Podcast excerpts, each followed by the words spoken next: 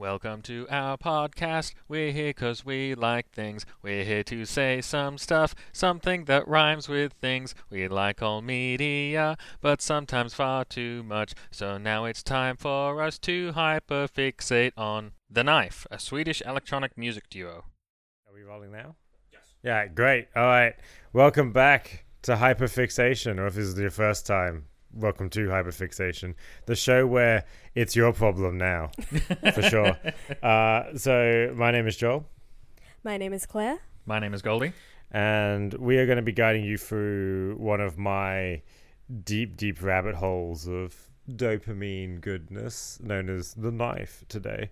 So, The Knife is a band. This is our first band Ooh, that we've ever done. just the audio medium. just the audio medium, um, which will be interesting to see how it translates to this format, but we'll figure it out somehow.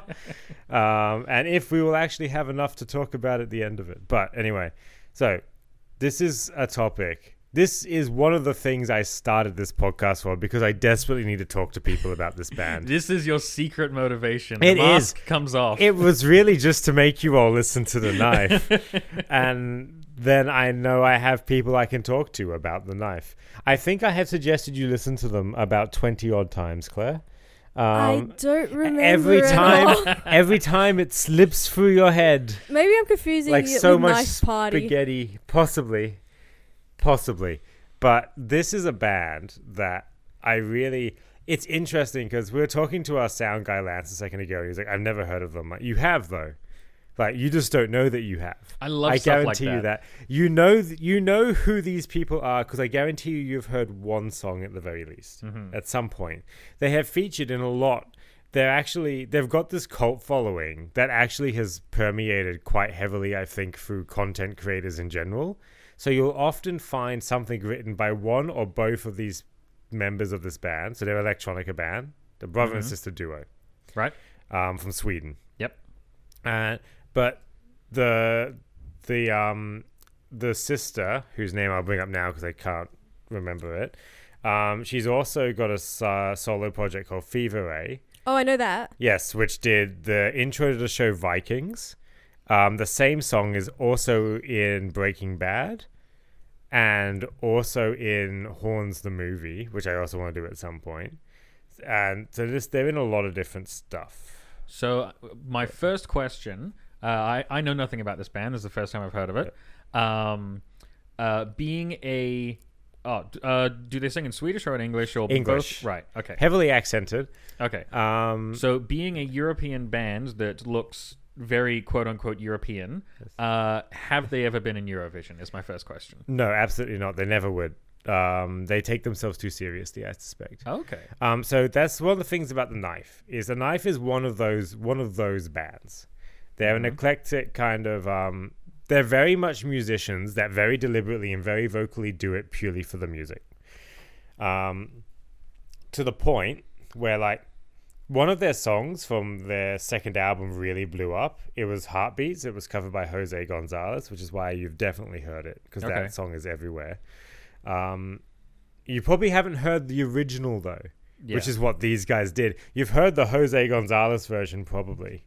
Um, it was in a couple of ads and all of that. I'm pretty sure it's on. Uh, if I'm remembering it right, it's probably on like half my playlists.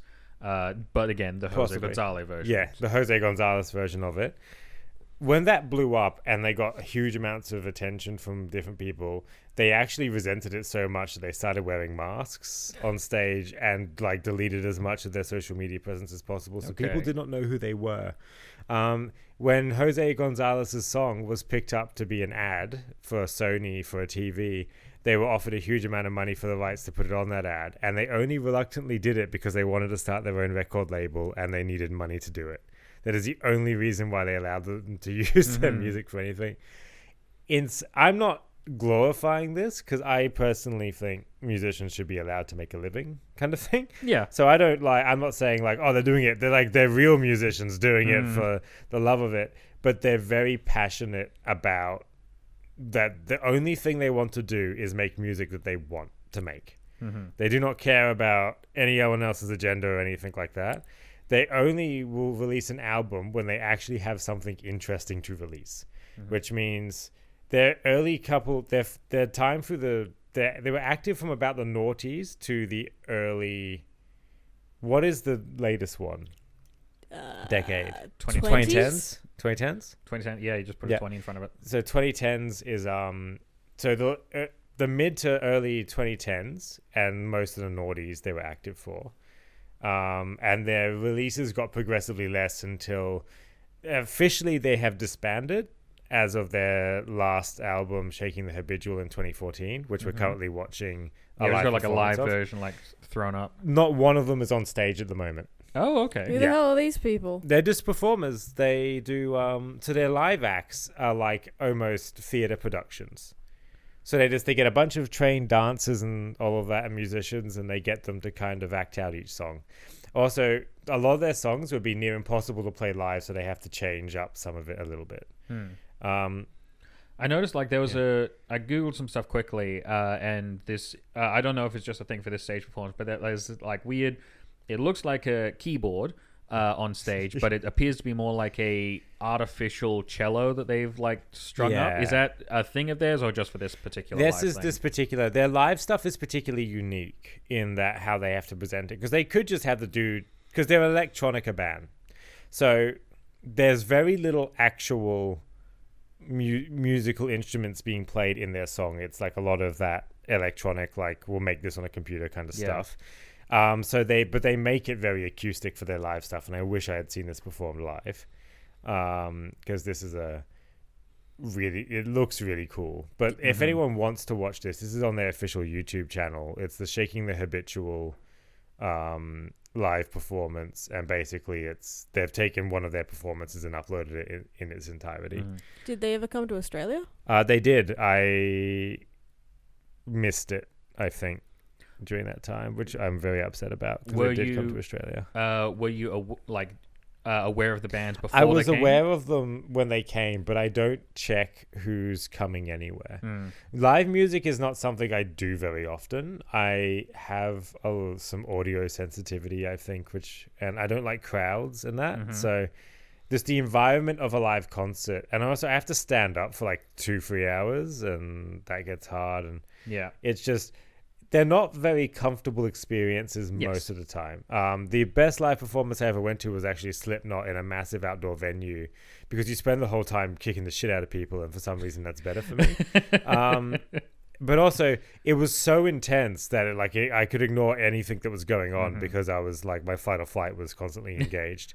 um, as one of them jumped off like a thirty foot scaffolding Oh, into the crowd, and that like it was nuts. But this is a very different performance. This is very artsy. Mm. 'Cause, Yeah, it like certainly I, looks that way. Yes, like I asked because uh, uh, like my current favorite band, the Front Bottoms, um, who I since Great learned name. have actually. I didn't know that it was a bad that it was a, a crude name when Yes, I first heard. true. I thought it was just an abstract thing, and then I later found out that no, that is actually slang for a vagina. yeah. And I was like, "Band, why did you call yourselves this?" In an interview, and then in the interview they said because it was funny. And I'm like, "Great, I can't talk about this band with like a bunch of people now." When I hear it, the front bottoms, I just think of back to front pants for some reason. yeah, like I like that's where my mind goes to begin Yeah. with, and then it goes to the vagina, and I'm like, uh, Um, but like, I found out about them. To, like Spotify eventually like interpreted my shit and recommended a couple of them to me. I loved it, and then I looked them up, and I looked up when they were touring, and it said, "Oh, they came to Perth six months before you knew about them." And I was like, "Fucking, god damn it!" But then I later, later went and saw them in Bristol. yeah. How did you find the knife? How did I find the knife? It was in high school. I think it wow. was through Okay. this. It was through Jose. I think it was through the path most people do. Jose Gonzalez did Heartbeats. I found Heartbeats, and from Heartbeats, I went into every other bit of it. Uh, I think, and then I liked them, but then Shaking the Habitual came out, and that blew my mind. That's, in my opinion, possibly one of the most underrated albums to ever have been made. Mhm. It's one of the reasons why I want you to do to listen to it. How many albums did they do? Um, they have. They technically have five, but I wouldn't suggest listening to one of them because it's it's a collaboration with them and a few other people, and it's very ambient. Is probably the best way to put it. Uh, you can listen to it for sure, but it's not indicative of their broader work. I would say, uh, which is true of most of their albums. Not this is one of those bands where most of not one of their albums sounds like any of the others Hmm. quite drastically. I don't know if you like that or not. I love that in a band. I don't know. I know some people who are like, no, if I wanted to listen to something different, I would listen to a different band. I, res- I know who you're talking about. Yeah. I respect it, um, and I think it's really good as a artist and a creator to do that. Um, but it does often mean that I'll be like, "Cool, I really like this band. I'll listen to this album." Um, but I'm probably not going to listen to the others. And Kind I, of thing. I picked for this particular band that you will find one of those albums Mhm. and you will not like the others or you will be neutral to them. Yeah. That's my expectation going into this for you. I don't know your music taste very much. I'm very uh, uh, folk acoustic, uh, indie rock. As, Oh, oh boy. um, that like, but it's well. Normally in high school, I always say that my music taste was very eclectic because I'd listen to like Frank Sinatra big bands. I'd listen to the Ace Combat soundtrack and Star Wars. Yeah. Then I'd listen to uh, Anamanaguchi and like chip tunes. Uh, I'd listen to fucking all over the place. I'd listen to ABBA. Um, just and I still love all of that stuff. Um, but like none of them would real. I'd never uh, hunt down a genre uh, in particular. Um, it's off like my musical taste all came from the video game Life is Strange, pretty much. I just think of ska for you. ska. and I, that's partly because you do it for the meme, I think, but It- you also is. like it, I think. I do really enjoy Okay, ska. yes, okay. um, I do it. I love it. Mo- not just for the meme, but the meme is great. Uh, like the like the the best way of describing ska, I still have found is like, uh, punk rock is the world. The world is broken, and I'm gonna fight about it. Emo rock is the world is broken, and I'm gonna cry about it. And ska is the world is broken, but I've got a fucking trumpet. I thought you were gonna just um, say it's the perfect music for Fallout. Uh, it is, um, and that uh, that's a good Brian David Gill uh, reference, and I highly encourage anyone to check that out. Um, but yeah, like uh, I've listened to a like whole variety of music. Um, I something that I do. Every artist should feel like they can make whatever they want to make, and it's often a struggle to get to that point. So the fact that these people uh, even have the ability to consider turning down Sony for something like that. Um, like that's where every artist wants to be. It's just unfortunate a lot of them can't be in that place. yeah. Um, what are you going to say? So you said it was electronic, but is there like a more specific subgenre that they cover? Not really, because each one sounds quite different. Um, their first, their debut album, um, which is on Spot. All of this is on Spotify as well. Nice and easy for you. Hmm. But um, their debut album. So, the sis- their their names are. I got them up here. You got Karen and Olaf De I believe it is. Uh, how you pronounce it? I'm probably getting that wrong. Sorry if I am. Um, but they, the sister Karen, Corinne, um, comes from um, an in, a more traditional kind of indie band, and their debut effort kind of shows that a little bit. It's got a little bit more of an indie vibe to it. Um, it would fit quite well with a lot of the indie girls going around Triple J right now, I Mhm. think. Um, and then, so that's what their debut is like. They're, it's yeah, very much. It's a very interesting album, which I can't really describe to you very well, but it does feel indie is probably a better way of putting it, more than electronica. Um, and yeah, you do say, uh, as well as at least for others, uh, they're an electronica band. Um, uh, the first thing that comes to mind is Daft Punk. Um, what are they like? Are they not Nowhere like- near it. Not even close. Nothing. Okay. oh, alright. I've heard We Share Our Mother's Health because it was on the soundtrack made Yeah. by the writer of uh, the Journey into Mystery comic for his um no, it was for his sequel to Journey into Mystery, which was Young Avengers Volume Two. He put We Share Our Mother's Health as the song for the mother monster that kept eating the Young Avengers. Yes. So that's why I'm saying that these guys have influenced a lot of creators, and a lot Mhm. of their work is in a lot of things. You have probably at some point heard something that one of these two people have made. If Mhm. you are into your kind of geeky, more kind of culty kind of stuff and that Yeah. sort of thing. yeah, I'm. Even if you're not, you probably have heard it at some point Mhm. but no one has heard of this band still, and that's one of the reasons why I want to get them out there. Um, I'll break down each album if it works. So I've already covered their debut, so I Mhm. want you to listen to four albums from there, which Right. is about four hours worth of listening.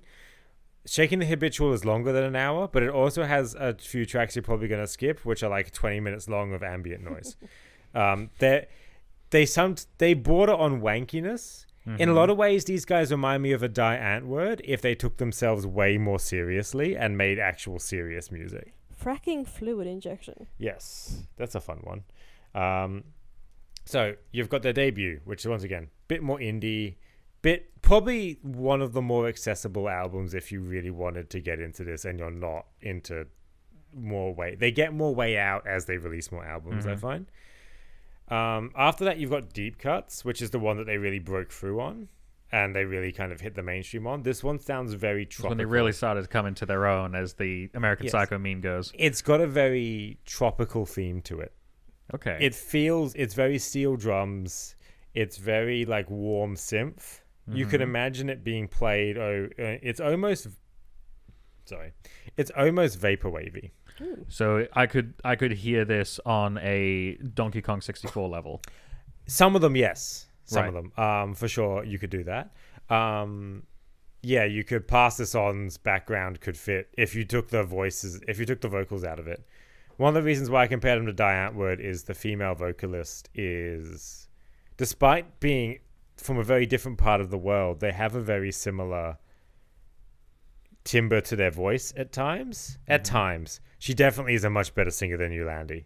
like i'm not gonna insult her by comparing the two as equal Okay. vocalists um but they have a similar ring to it and they're both kind of hi- that high pitched kind of um i can't do it because my voice doesn't go that high but We share Yeah. a mother's hair. yeah that one yeah it's very um it's very like that and it's their musical styling is like if Die Antwoord put more thought into how their music would sound in my opinion Unfortunately, I don't think I've heard of Die Antwoord either. really What, really? Uh, all right that's one for future like it's not ringing any bells. I presume that i'll it's another. file that one away I presume Diane like Antwoord. this, like this band as well. That like if I look at a face, hear a song, I'll go, "Oh, it's them." You've probably heard of Die Antwoord as well, but um, in a different way. They're in a couple of um, the dude who made District 9's latest films and all of that. Um, Oh, okay. They're very trashy South Africans Right. as their aesthetic. And I say that not as an insult, that is literally their whole point. is they're part of the Zef movement, which is I am trashy. Isn't it Okay. like South African bogans? It's pretty much South African bogan, kind Alright. of cashed up bogan kind of look. Okay. Um, but they, yeah, they're they're two very weird guys. You got Ninja, who's covered in deli- very shit tattoos, Mm. and looks like he's lived a bit of a hard life. And Yolandi, who just cannot stop showing her pussy to people. um, seriously, if you Google her, you can probably find a picture of her pussy somewhere Gosh. because she'll just pull her pants down at like festivals and all of that. She's Oh, full into that. w- it works for Uh, Amanda fucking Palmer. They're big on shock value. Right. Um, Die Antwoord is. The knife is not trying to shock you. Okay. The knife is just doing whatever it wants to. I like that a bit more. Die Antwoord is very constructed. Die Antwoord, they're personas at the end of the day. I Right. think um, they're not like that in real life. I've seen some interviews with Ninja where he is the most normal person on earth. Mm-hmm. There's a story he tells about going to Kanye West's house and they meet Drake, and he's like the most normal person of the two. Um, so he Banana pudding. yeah, but the, wifey made banana pudding. Um, Kim Kardashian, they eat banana pudding and Kanye, and they're watching TV, and Kanye just puts porn on, like just without even mentioning it, and he's just sitting there like, "What?" while they're like eating banana pudding, just like, "What are you doing right now?" That Um, like I'm not going to say that that's not a thing you shouldn't do with friends. I think that watching porn together could be an interesting experience. But that's not a first. That's not a first introductory. It's not a first not a meeting fir- over banana pudding. Yeah, that's not a first impression. Uh, doesn't he like call up a guy to um to like- beat Drake in yeah, a basketball yeah, game. and like the guy, he the, like the guy like speeds there, he gets like a, like three tickets or something. He gets a ticket, like he's got groceries in the car, and all. Oh so he's clearly like just dropped his grocery shopping to come be. It's bizarre, but anyway, we're getting off topic again. But um, Yep. but So they remind the me a lot of Die Antwoord in that way. Right. Um, but they're they're not trying. Die Antwoord is trying to be shocking, and it's trying to be very counterculture. The knife is not trying to be any of those things. It is simply trying to be itself. Is what I get Right. if that makes sense. Um, there's no deliberate attempt to subvert going on, from what I can tell. It is they're just making things that don't that have never no one has ever sounded like them, and no one ever will. I don't think. Mhm. Um, at least I hope not. So it's um yeah, so very tropical. So uh, deep cuts, very tropical. A lot of their bigger hits are from that song. Um, Right. It is if not their debut, that one will be the one that you like, Mhm. or maybe you'll like both of them. All right, so we've got the debut. We've got uh, the tropical deep cuts. is Deep second- Cuts is the second one. Third one, Third one is called Silent Shout. silent Um, shout. Whereas, so where Deep Cuts sounds like it was made on a beach somewhere, I've heard Silent Shout described as like if they made it by tapping on crystals in the Fortress of Solitude. That's definitely what the one song I know about Yeah. them sounds like. It- Alright. It's very echoey, very crystalline, um, very uh, almost wet sounding. I don't know how to describe it, but it's got this kind of. It was like it's made in a dripping cavern. okay. if that makes sense. With like crystals everywhere. Yep. Um, it's very cold sounding, Yeah, definitely. like, eh, but not in like a emotionless kind of way. It sounds like cold would sound. Right. It's probably the best way I can put it. Um, I know there's Yeah. a couple of tracks from uh, the video game Dear Esther, uh, which are coming to mind. Like it literally has a moment where you're going through like a crystal like uh, pool cave kind of thing. Um, uh, but it, it's music like it's what I would expect to hear in a thing like that. So, um, yeah, I can I can guess as to what that might be. All right, it's it's really something you have to see. I can't hear. I can't Yep. put all that right. in too much, but that's probably the best way I can describe it because I don't have the thing with the knife is I don't have very much of a frame of reference. I can't say this sounds like this because nothing ever sounds like them. Hmm. The closest thing that sounds like them is that their debut, which I managed to equate to like a lot of indie aesthetics nowadays, and it was made 15 years before nowadays. Right. So um, it's yeah, got a lot going on there. But so Deep Cuts is that. Deep Cuts was also very critically acclaimed. They all were really. Yep. But Deep Cuts didn't have the same level of mainstream exposure because it was not like you've heard "We Share Our Mother's Health." You won't hear that on most radio stations. I guess um, it's very manic sounding. Um, it's a bit chiller.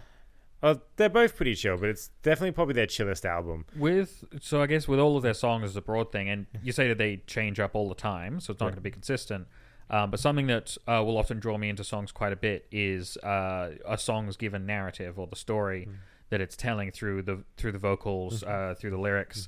Um, are there any particular stories that they repeat or or you talk- can get that about? vibe. Um, they're very they're a political band, I would say. A lot of their songs are political. Okay, Um, they you can make something out. You sound a lot like me in that you need to be able to make something out of the lyrics to enjoy a song. Does that sound right? Of, often yeah, like uh, Even if it's not what they intended, you need to be able to make something out of it. at least like make a picture of it. Yeah. Uh, like whether it's Some correct or not. idea. Like Yeah. uh, it's kind of like it's kind of like describing an album. Yeah. Uh, of you can describe it until the cows come home, but until I hear it, uh, I won't have something that sticks in my head. Almost inversely, sometimes with a song, um, like I will unconsciously paint a picture of what I think the song is about. Um, and then I'll refer back to that when I think of it. Yeah.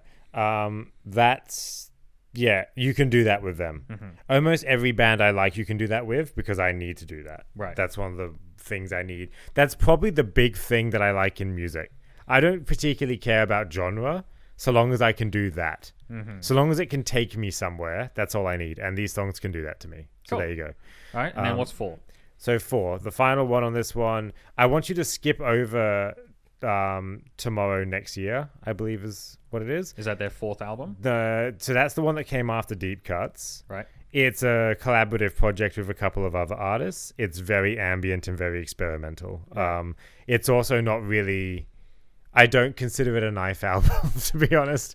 As Okay. much as they might not like that very much to hear, um, I consider it. Uh, I don't mind it, but it's not really what I want to show you guys today. It's the least accessible thing they've made. I would say it's quite uh, different, um, and maybe a bit too different a way.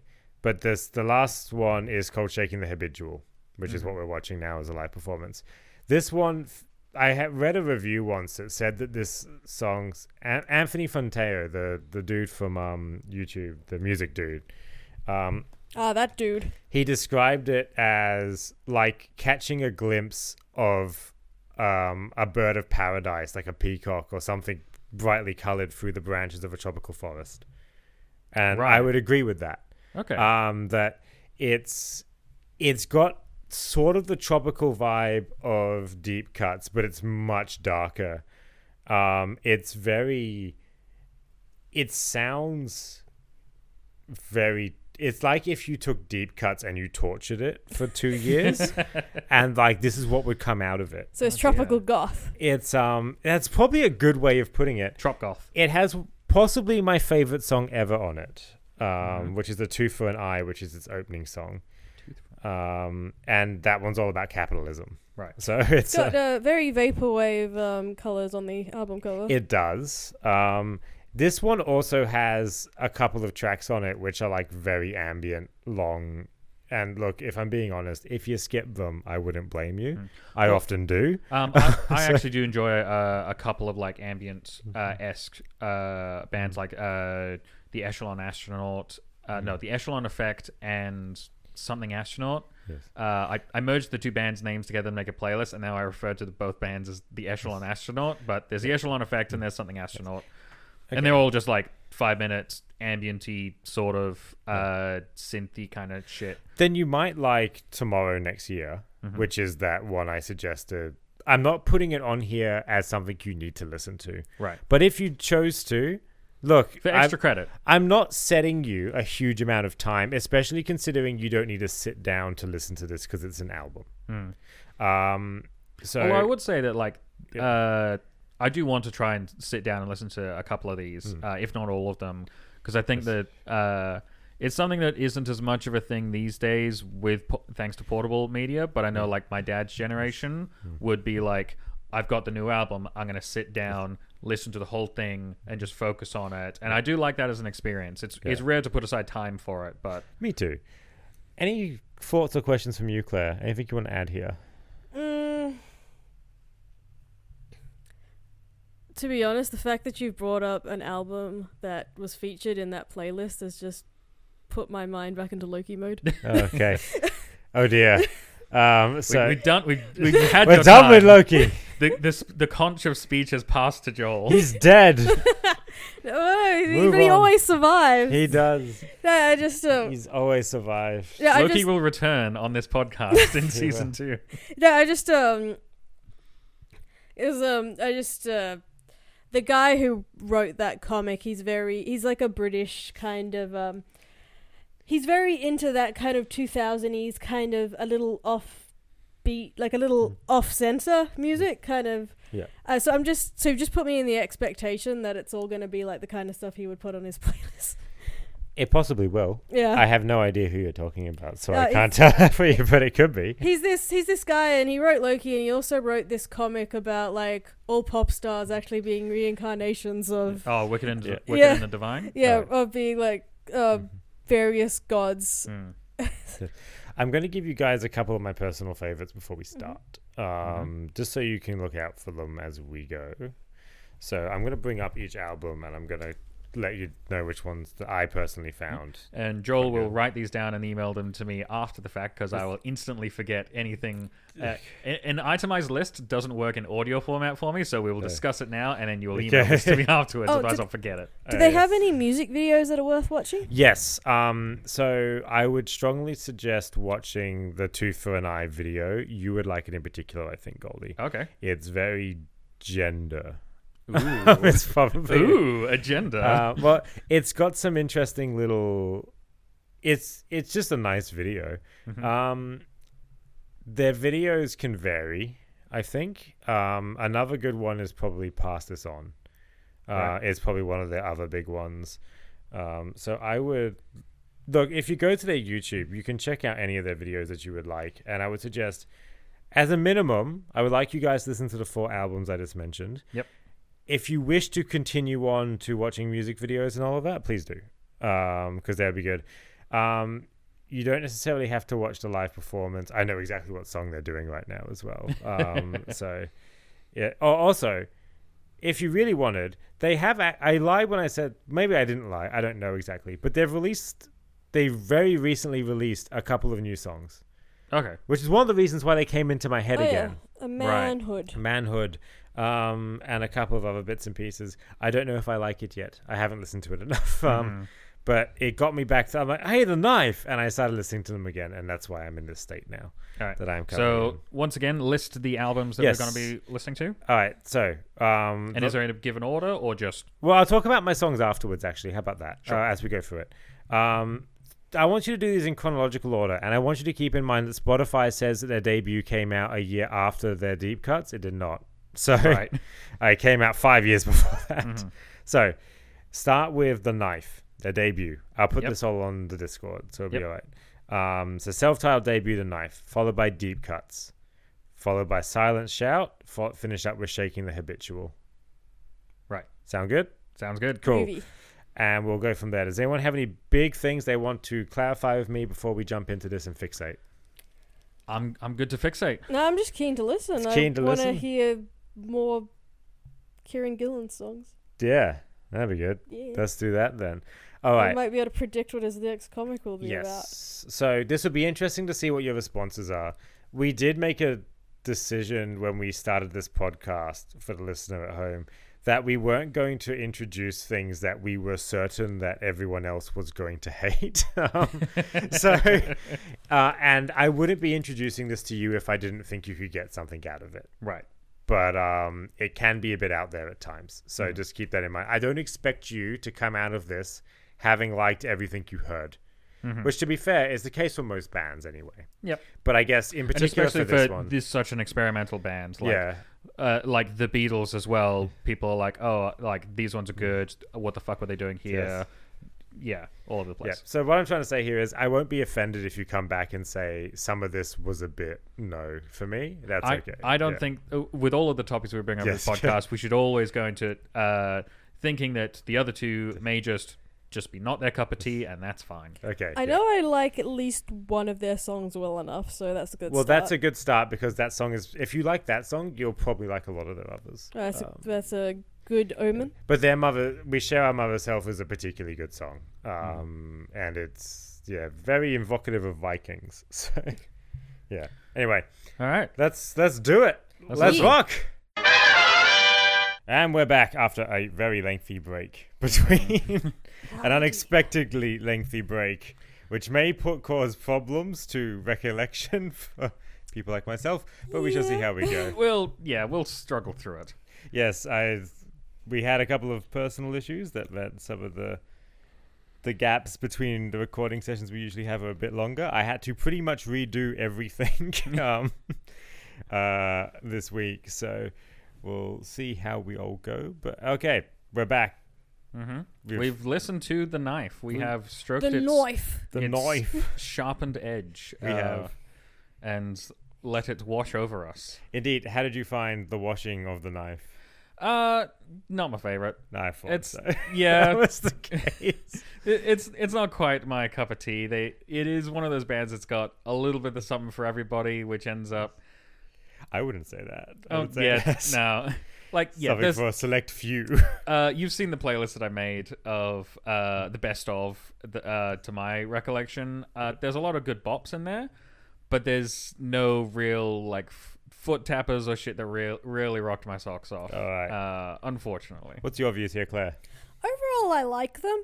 I was mainly listening to them at work, and like I didn't get the urge to skip any songs, well, except the really long ones. Yeah. And um, or like switch to a different artist. So it was like I could. It was like yeah, I can listen to this. This is good. Mm. But it wasn't like there wasn't any songs where I was like, oh my god, I got to listen to this until I hate it, kind of thing. Okay, cool. So we've got one kind of all right and one kind of not really a thing Yeah. sort of thing. All right. This is probably the first episode I think we've had where people have we haven't universally come out liking the thing, if I Mhm. remember correctly. You did pick a pretty. Um, I did, yes. I didn't I did go into this with the expectation that people might not Yeah. be so into it. Um, yeah, like I, I listened to a lot of it. There were a lot where I was like, all right, if if I were listening to this for pleasure, then I would have skipped off uh, and gone to something else and smashed through the tracks. I did listen to all of them uh, because uh, that is uh, it was this was research. Yeah. Uh, it demanded my respect. If I were to bring up some other weird ass albums, I would I hope that you guys would do the same. So I Yes. thought, no, it is my patriotic duty to to listen to all of these. I hope this wasn't a chore. Yeah, It was that, a that- little- That it was too much yeah. of a pause for anything that you said. I don't want to be mean, but it's not my thing. Not your thing. That's fine. That's all good. That's fine. So, um, I guess where to start with this? I don't want to go through track by track because Album by album. album by album seems fair. Um, around That it, phone is sick. yeah. Thank you. Um, I'm just going to bring up my Spotify so I can keep track of different track names because there is a lot, and I listen to a lot of my music. I usually listen to either when I'm painting or when I am in the car. And in this particular, neither of those are particularly good for. Hmm, what song is this? I'll just go check because I'll probably die. I found this pretty good for um, listening to at work, or at least some of the albums.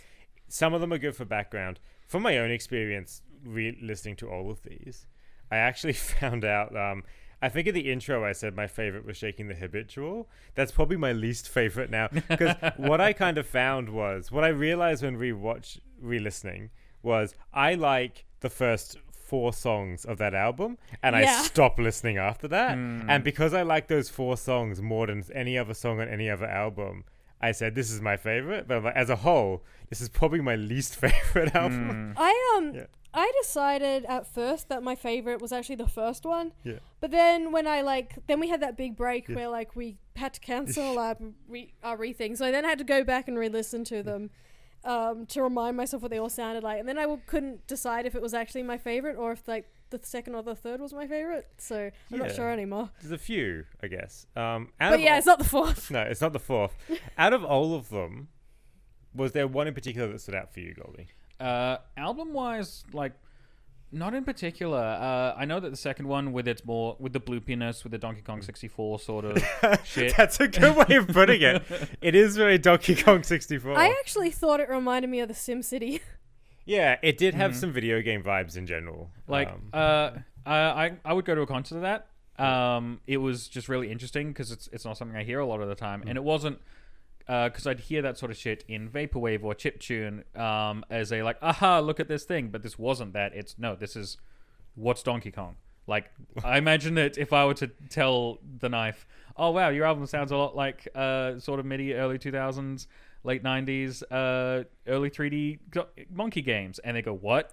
No, I I, don't- don't think they. I think they'd agree. I think they would be happy with that. Okay, the the video game influence in the first two in particular to me was not something I remembered a huge amount of and I noticed it a lot more like a lot of this stuff is very like almost video gamey or very kind of role play very like it's a bit nerdy I felt like Yeah. I was on a dolphin, a very low poly dolphin, across an incredibly low poly sea in a sunset in a flat skybox. yeah Uh, with Yeah, I a, with like- a s- a, number of lives and points. Some of it did remind me a bit of vaporwave. yes it was very for me there's bits and pieces in the second that remind me a lot of Ape Escape Oh, although what, as it- a soundtrack what it really made uh, made me think of was weirdcore.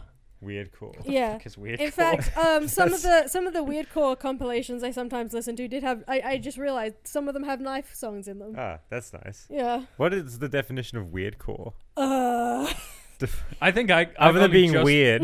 I've only just heard of it, and I assume it's just that. Yeah. No, it's got a more distinct kind of um thing to it. It's like it's like a mix of like dreams, retro video games, and just a vague sense of unease. That sounds fair. Yeah. Um, I would say pass this on probably cats to that, but we'll get into. I just an aside, I absolutely love the ever fractaling of subgenres of music in particular. I love the techno and then and then you get another layer in and then you get another layer in and like three layers deep you finally get to vaporwave which itself has like nine sub layers I I, I love that. it too. Um, I love the the crazy specific sort of names, and eventually it gets down to like there's one song that is this genre. Um, but hey, it could be more. That's like part partly what inspired my website because I just wanted to make a system where I could like map out the different gen- genres of weird weird like songs and aesthetics. Yeah. Jesus, there's if when for my thirtieth recently, I had um a kind of emo themed funeral for my youth because I turned thirty. Wow. Um, yeah, and I asked people to put together an emo playlist, and I had to go through and go like, no, no, no. Like, what the fuck do you people think is like emo? it was just you guys don't understand genre at all. and it's just and then people kept bringing up there's a site that's is it emo and like almost everything you would consider emo is not emo according to that site and like bands you've like never heard of are like my chemical romance i don't think is emo according to them Wow. when it's like the the forefront Like, of the genre It It's is- only emo if it's sufficiently non-conforming. yes like My Chemical Romance is probably like the baby core of emo, Yeah. but it's the entry point Yeah. but i don't think non-conforming emo isn't non-conforming necessarily it's That's more punk. emotional It's- it's emotional punk It's yeah, punk is I'm an non-conforming. emo kid, non-conforming as can be. You'd be non-conforming too if you look just like me. All right, I think I heard about half of that because a lot of those words sounded the same, and for some reason my brain didn't process that. So Never mind. gonna leave that one there. but it's, I'm choosing to ignore that. so, um, yeah, but I guess genre. I don't know what genre I would put this all in. I think it's It diff- definitely feels experimental. yes. Like you put the experimental least- label right at the top. The, the then- last album is definitely experimental. Oh yeah. Yeah, you then like I'm as much as I talk about it, I'm not actually uh, very well knowledgeable about uh, techno itself, and I know that if I were to point at something and go, "That's techno," someone would go, "No, it's not." Like Um, I would say techno is maybe not a great way of putting a lot of this. yeah, yeah, uh, mm, like the last album made me feel the way el- experimental art makes me feel, which is confused and a bit uncomfortable. I think that was how it's meant to make you feel. Yeah. So it probably did its job there. but it's interesting how each of these is very different. yeah. Oh yeah. Like even I think it was the second. Yeah, the second album like seemed to be a bunch of different genres. Yeah, the second one is definitely the least cohesive. Mm. Um, I would say. Actually, maybe the first. Should we go by through album by album? Yeah, let's just jump into that. Let's do that. I don't really know. I think it's probably better to assign genre to albums as opposed to the Mm. band. hmm Does that s- make sense to people? Yeah. yeah. Because if you try to assign genre to the band, there's too much variance. Um, uh, so, so we'll start with the self-titled debut. Yeah, I um at first I thought the first few songs of this were like really kind of light and pleasant and easy listening. But then I looked up the lyrics and I was like, oh. Yeah, some of these are a bit, um, not all of them, but this is probably lyrically their saddest album. Mm. I would say. Um, I mean, all their albums are pretty sad. they all are pretty sad. They're all pretty heavy if you actually listen to what they're talking about. I actually have trouble really passing a lot of the lyrics Oh, I- in them. Um, like it's part of the accent, part of the modulation, and just a lot of. I can't really think of a single song where I really actually understood what what with the, the story of them, I, uh, I, the, any of the narratives. I couldn't understand any of them, so I just looked the lyrics up. Hmm. And it was all like, oh, oh, like, oh, this is a light, peppy song. I wonder what this is about. Oh, it's about suicide. Yes. Oh, this is a light, peppy song. Oh, it's about the singer getting raped. Okay. Yeah, no, it's um the first one in particular I think is the worst for that. They get more political Mm. in theme as you go on in their career. I find um and oh, yeah, like this, the last one was basically all. all political. Yeah. Um and this one feels very personal. Mm. I think this one feels like something that someone straight out of high school would make, and I don't mean that as a criticism. It feels like a very kind of finding your feet Yeah. sort of thing, and it Well- sounds like that musically as well. Well, some of the songs on there were from a Swedish movie about a girl in high school. Yes. so there's there's literally one here called High School Poem, which was a good one of mine. Oop, don't want to play anything. Yeah, I think that's from the movie, isn't it? Yeah, it probably is. Yeah, but it was good. I really liked the um, the gu- the combination of like guitar and turntable in that one. That was really nice. Like the the first few songs on this, like lyrics aside, I thought were like very light and like easily listening, and they were just about t- a bit too light for me. I, I tend to prefer my li- my music a bit um like musically heavier and harder, which is why I think my favorite was um I Take Time. I take time. Yeah. I don't. I could probably the thing with this. Oh, sorry, don't want to play anything. The thing with this is, I don't remember names. I can probably remember how it sounds. like the first few songs i think it's like the first few songs and then it goes like um i might have written down what it sounds like I can play it for a quick it's sec. it's thicker it's I, I wrote down that it's heavier and thicker It's than thick. s- s- like yeah, yeah i like thick songs um i like a song that I, I wrote down i like a song that will beat me up and suffocate me All right. and it's Wow. got some guitar-y kind of riffs in there like the, the first few songs, I didn't dislike them, but they weren't really for me. Whereas after that song, the, the rest of the album was more for me. Yeah, I guess we could always put on a little bit if we need to remember as well. I can just play something like for a second or two. There goes our royalties. There goes our royalties. Uh, we could always just edit it out. Okay, so I was what I was just doing for the last second or so. I was going through my notes because I remember writing down uh, a couple of things as I was going through these, and I remember the song in the in the first one, uh, which is called "Got to Let You." Uh, is what my brain tastes like when I'm overstimulated. I Which just- album's that on? That's on Uh, third, right? I think that is Second. uh, oh, that is Deep Cuts. Uh, Deep sorry. It's got to taste you, I think. I, I know I wrote something down about that, but I'll talk about it when I. We'll get to jump that, in. We'll I jump think. in a second. Um, for this one, the first one around, I kind of like. I really like Kino. That yeah, uh, that one I w- wasn't so much for me. That was before I take time. Um, but the lyrics were way more, way darker It's than I expected. For Kino, Yeah. Kino seemed always seemed happy to me. Well, yeah, I seems one thought. of the few happy Yeah, I, I thought it was happy. Then I looked up the lyrics and I like I don't get this, but it doesn't feel comfortable. And then I looked up the song meaning and just like pretty sure this is about someone getting raped. Hmm. maybe. Mm. Are we thinking of the same one? Kino is like the second or third song in that. It's the first third. Yeah, I think. Let me let me double check the lyrics. It's got a very Japanese kind of like Mm. vibe to it. Yeah, I- I'm just gonna quickly look the lyrics up. All right, never mind. Well, what we might actually do for some of these, just to remind us, we can play like a bit of it, um, and and we can cut it out to avoid any of the copyright strikes. Um, that would probably work. Uh, so we'll go all silence for a second, and then we'll Mhm. cut to. Oh wow! Listen to that. Sure, Oh, okay. cool.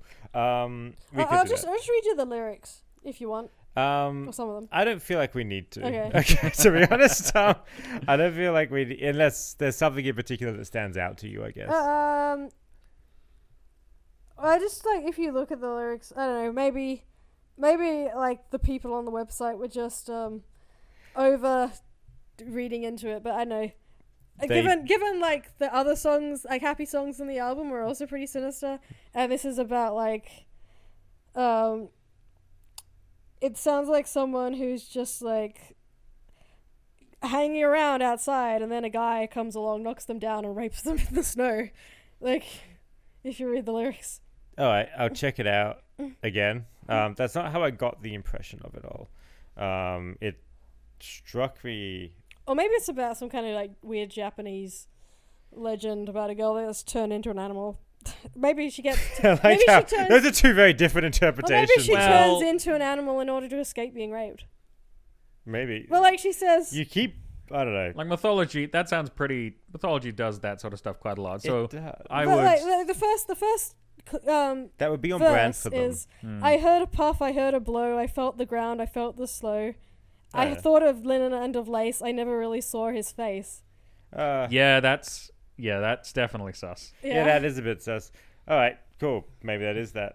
um, so yeah, this one's pretty full on, but it, musically, it's probably my favorite. the first album? Or Or the the first fir- no, the first Kino. Oh, from that, yeah. yeah. I guess we're getting a bit mixed up in our stuff here. Mm. I think. Um, what about any of the ones from this one that you loved, Goldie? Um, well, I think we looked at it, and so it's the one with the rising sun, right? Uh, the album album art. Yes. Yeah. Um, I was struggled to find a favorite, but the Neon Parade, NY Hotel, Hannah's Conscience, and Vegetarian Restaurant Mm-hmm. all ended up getting into this. Um, again, like uh, it's pretty difficult. It was pretty difficult for me to pass together what the narrative was for each of these, but I remember that they're either like decent bops or were nice, uh, kind of backgroundy sort of stuff. Sure. Um, with Tell, them. tell me a bit more what you mean about the narrative. Well, listen with a lot of songs, like I'll be listening for what the story is. There's a one of the sea shanties that we've learned at the pub.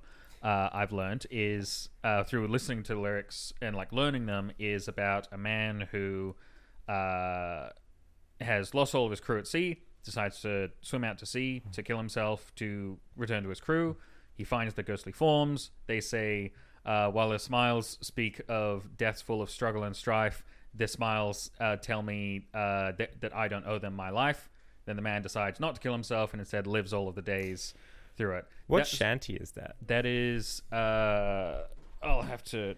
While you look it up, Yeah. I'll explain the context. So we go to a shanty club, uh, first Monday of every month, where we holler and hoot to some shanty boots. Stomp and stamp. We stomp and we stamp. Uh, it's good fun. I was just getting the shanties. We do an Yeah. episode of shanties sometime. My Yeah, we should- favorite shanty is the vegan whaler. The Vegan, whale is Whaler's good. I like Sam's Gone Away. That's really fun. The only reason I, I don't like the which one vegan that whaler as much is that it's not on Spotify. It's a guy's original creation, Yeah. so I can't listen to it when I want. No. Um, so this the one I'm talking about is Bones in the Ocean. Right. Um, I'll look it up. uh, but yeah, like so, listening through to that and learning like the the setup for the story, the the conflict, and then the resolution. Um, when I was listening to a lot of uh, the Knife songs, like it's it was difficult for me to first of all just l- literally understand what the words were being said, either through the accent or through the modulation. Then a lot of the time, what I did pick up didn't match the emotions that the music was sending to me. So like the song I know the most out of all of these uh, is uh, Heartbeats because I love the Jose Gonzalez cover of it.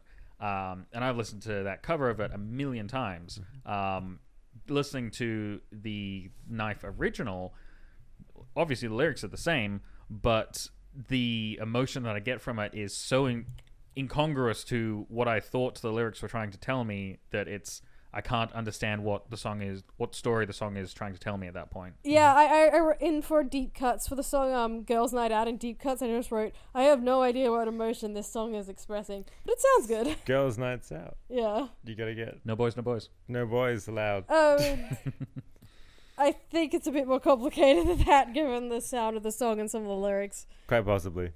But yes. Um, let's. Is there anything else we want to say about the first album? Um, I like. I thought that reindeer would be a really weird addition to a Christmas playlist. That's um, a good take. I like that. yeah, and like I, I, I think I quite I liked New York Hotel. I said it was eerie and sad. I also noted down that for all but the fourth album, I think like the last song on the album is like much more conventional than the other songs preceding it. Usually, yeah. Yeah. I find. Um, so that is quite true because it's vegetarian restaurant to finish off, which I Mm. think is entirely instrumental. Yeah, It's a good instrumental as well. Mm-hmm. It really gives you the feel of a nice, warm vegetarian restaurant, which I like. Um, so this one's a lot more Indian sound. Mm-hmm. I think you can definitely see there's a bit more. There's a bit more guitar in it. Yep. There's a l- bit more like.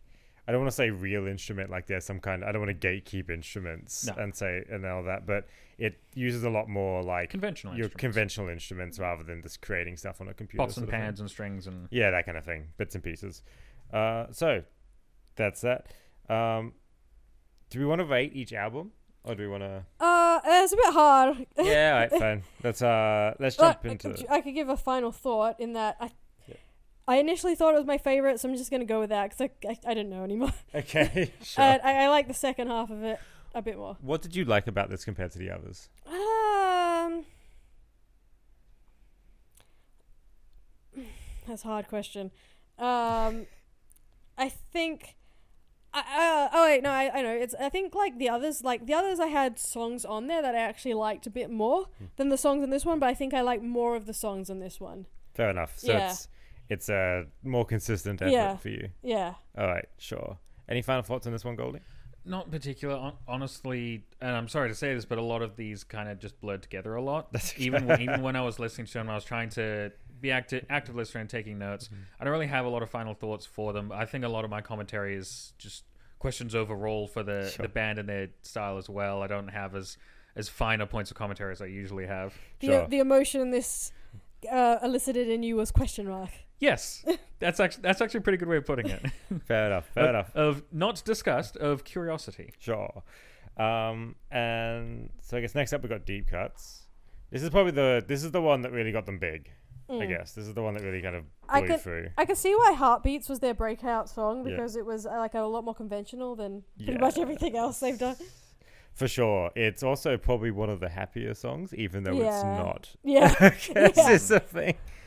Um, that said, uh, there's one. You take my breath away is pretty. Oh yeah, I wrote It's pretty down. unabashedly happy. I wrote down. Um, you take my breath away, and then I put next to it. Oh, so that's why it's called down the knife. And then I wrote down next to it. Oh, deep cuts. Yes. the layers. yeah.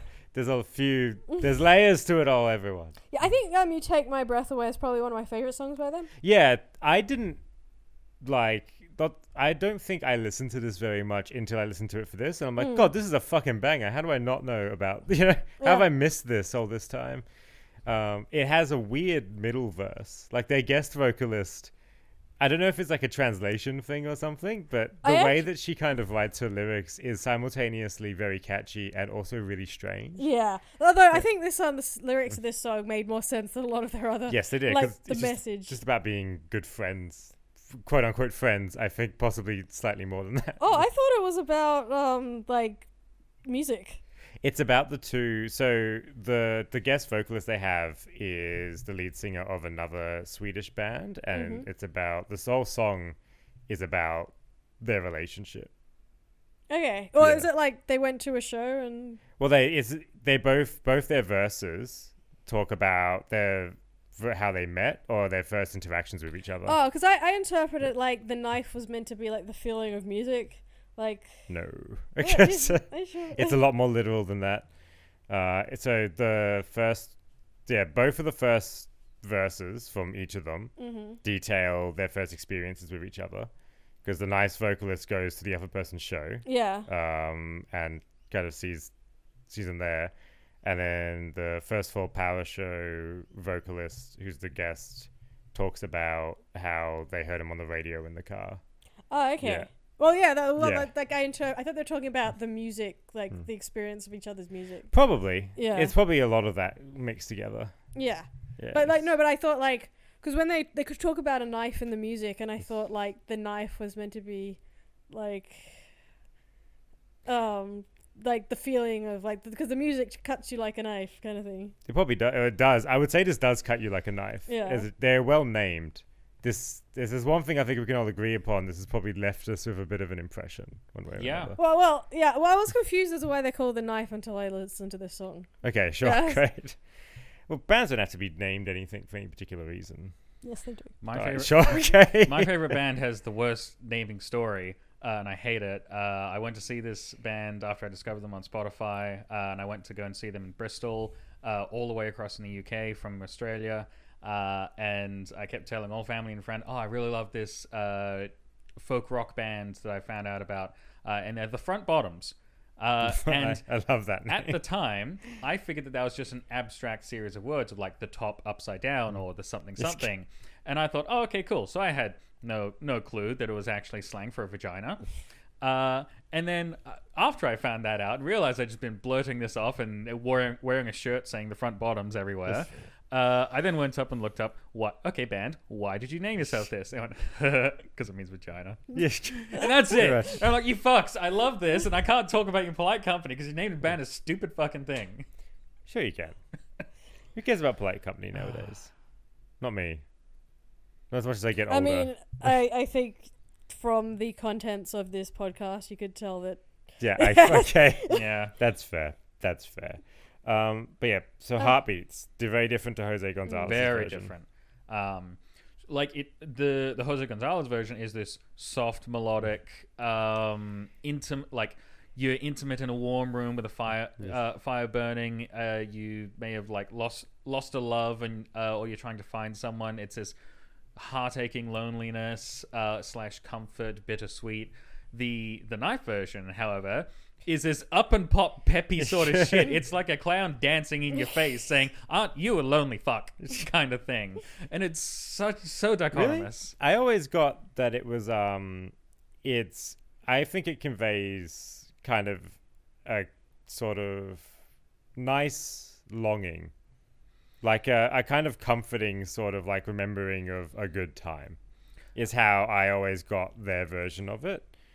Uh, more than it was. It does have a sadness to it because it is Mhm. about like a former relationship sort of thing but it is about remembering just a really nice night. And I think I have a similar situ- I relate to this song a lot because one of my first um, relationships was online, and there was a lot of that kind of early intimacy there, and we were never ever ever going to work out. Mhm. Uh, in any way, shape, or form. In retrospect, at the time, it seemed like the most important thing in the world. And I still, even though it didn't work out and there was pains around that, it is still a very nice memory for me, a very nice formative Hmm. memory for me. I don't consider it like, oh, you look now you're lonely now sort of thing. It's more Mm. like, hey, this was nice while it lasted. That's kind of what I get from Heartbeats, and that's why I think it's probably one of their happier songs as a Mm. result. Like I, yeah, I, I can't remember off the top of my head what it sounded like, but I remember having similar thoughts to what you're saying. Like Yeah. not not the personal thing, but like this is like happy but not. yeah, Mm. it's a little bit bittersweet, which I think makes in a similar way to like something a little bit bitter can co- com- make something sweet better. oh, I'm it's like uh, I'm a big fan of bittersweet. If you go into my Spotify, like that's why uh, folk Mm. music has a lot of that. I any acoustic, uh, uh, like acoustic guitar, a strained female vocalist, uh, and nothing else, and it's just all of that, and it's bittersweet, it's longing, it's mournful, it's like that's just my shit to a T. Yes. So I I am I love that I love that the sort of tragedy that one of my favorite songs of the year was like someone talking to a lost love of theirs of saying, uh, "Oh, remember this really cool time? We were never going to work together." Um, and you need to make sure never to pick up the phone when I call you because I'm going to be drunk out of my mind. And if if we just said that we were never going to meet again uh, when we broke up, then that would be great. I'm a horrible person now because now I'm longing for this thing that obviously we we're never going to like this whole this whole thing. That sounds familiar. What was the song? Uh, again, I'll have to find it again. Wow, a lot of looking up. We're gonna Yep. do this Yeah. one. That's all right. Oh, it was it was like Ke- Nick Cave song or anything, was it? Uh, no, no. okay. No, I I swear I've that heard a sounds song. very Nick Cave. Yeah, I must. Be, there must be another Nick Cave song with the same lyrics.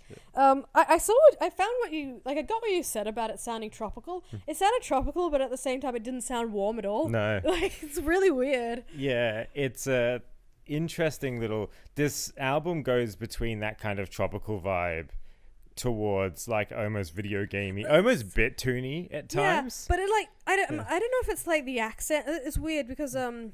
They say that you can't hear accents in singing, but you absolutely can, especially in this case. Absolutely, yeah. Yeah, Who says um, that?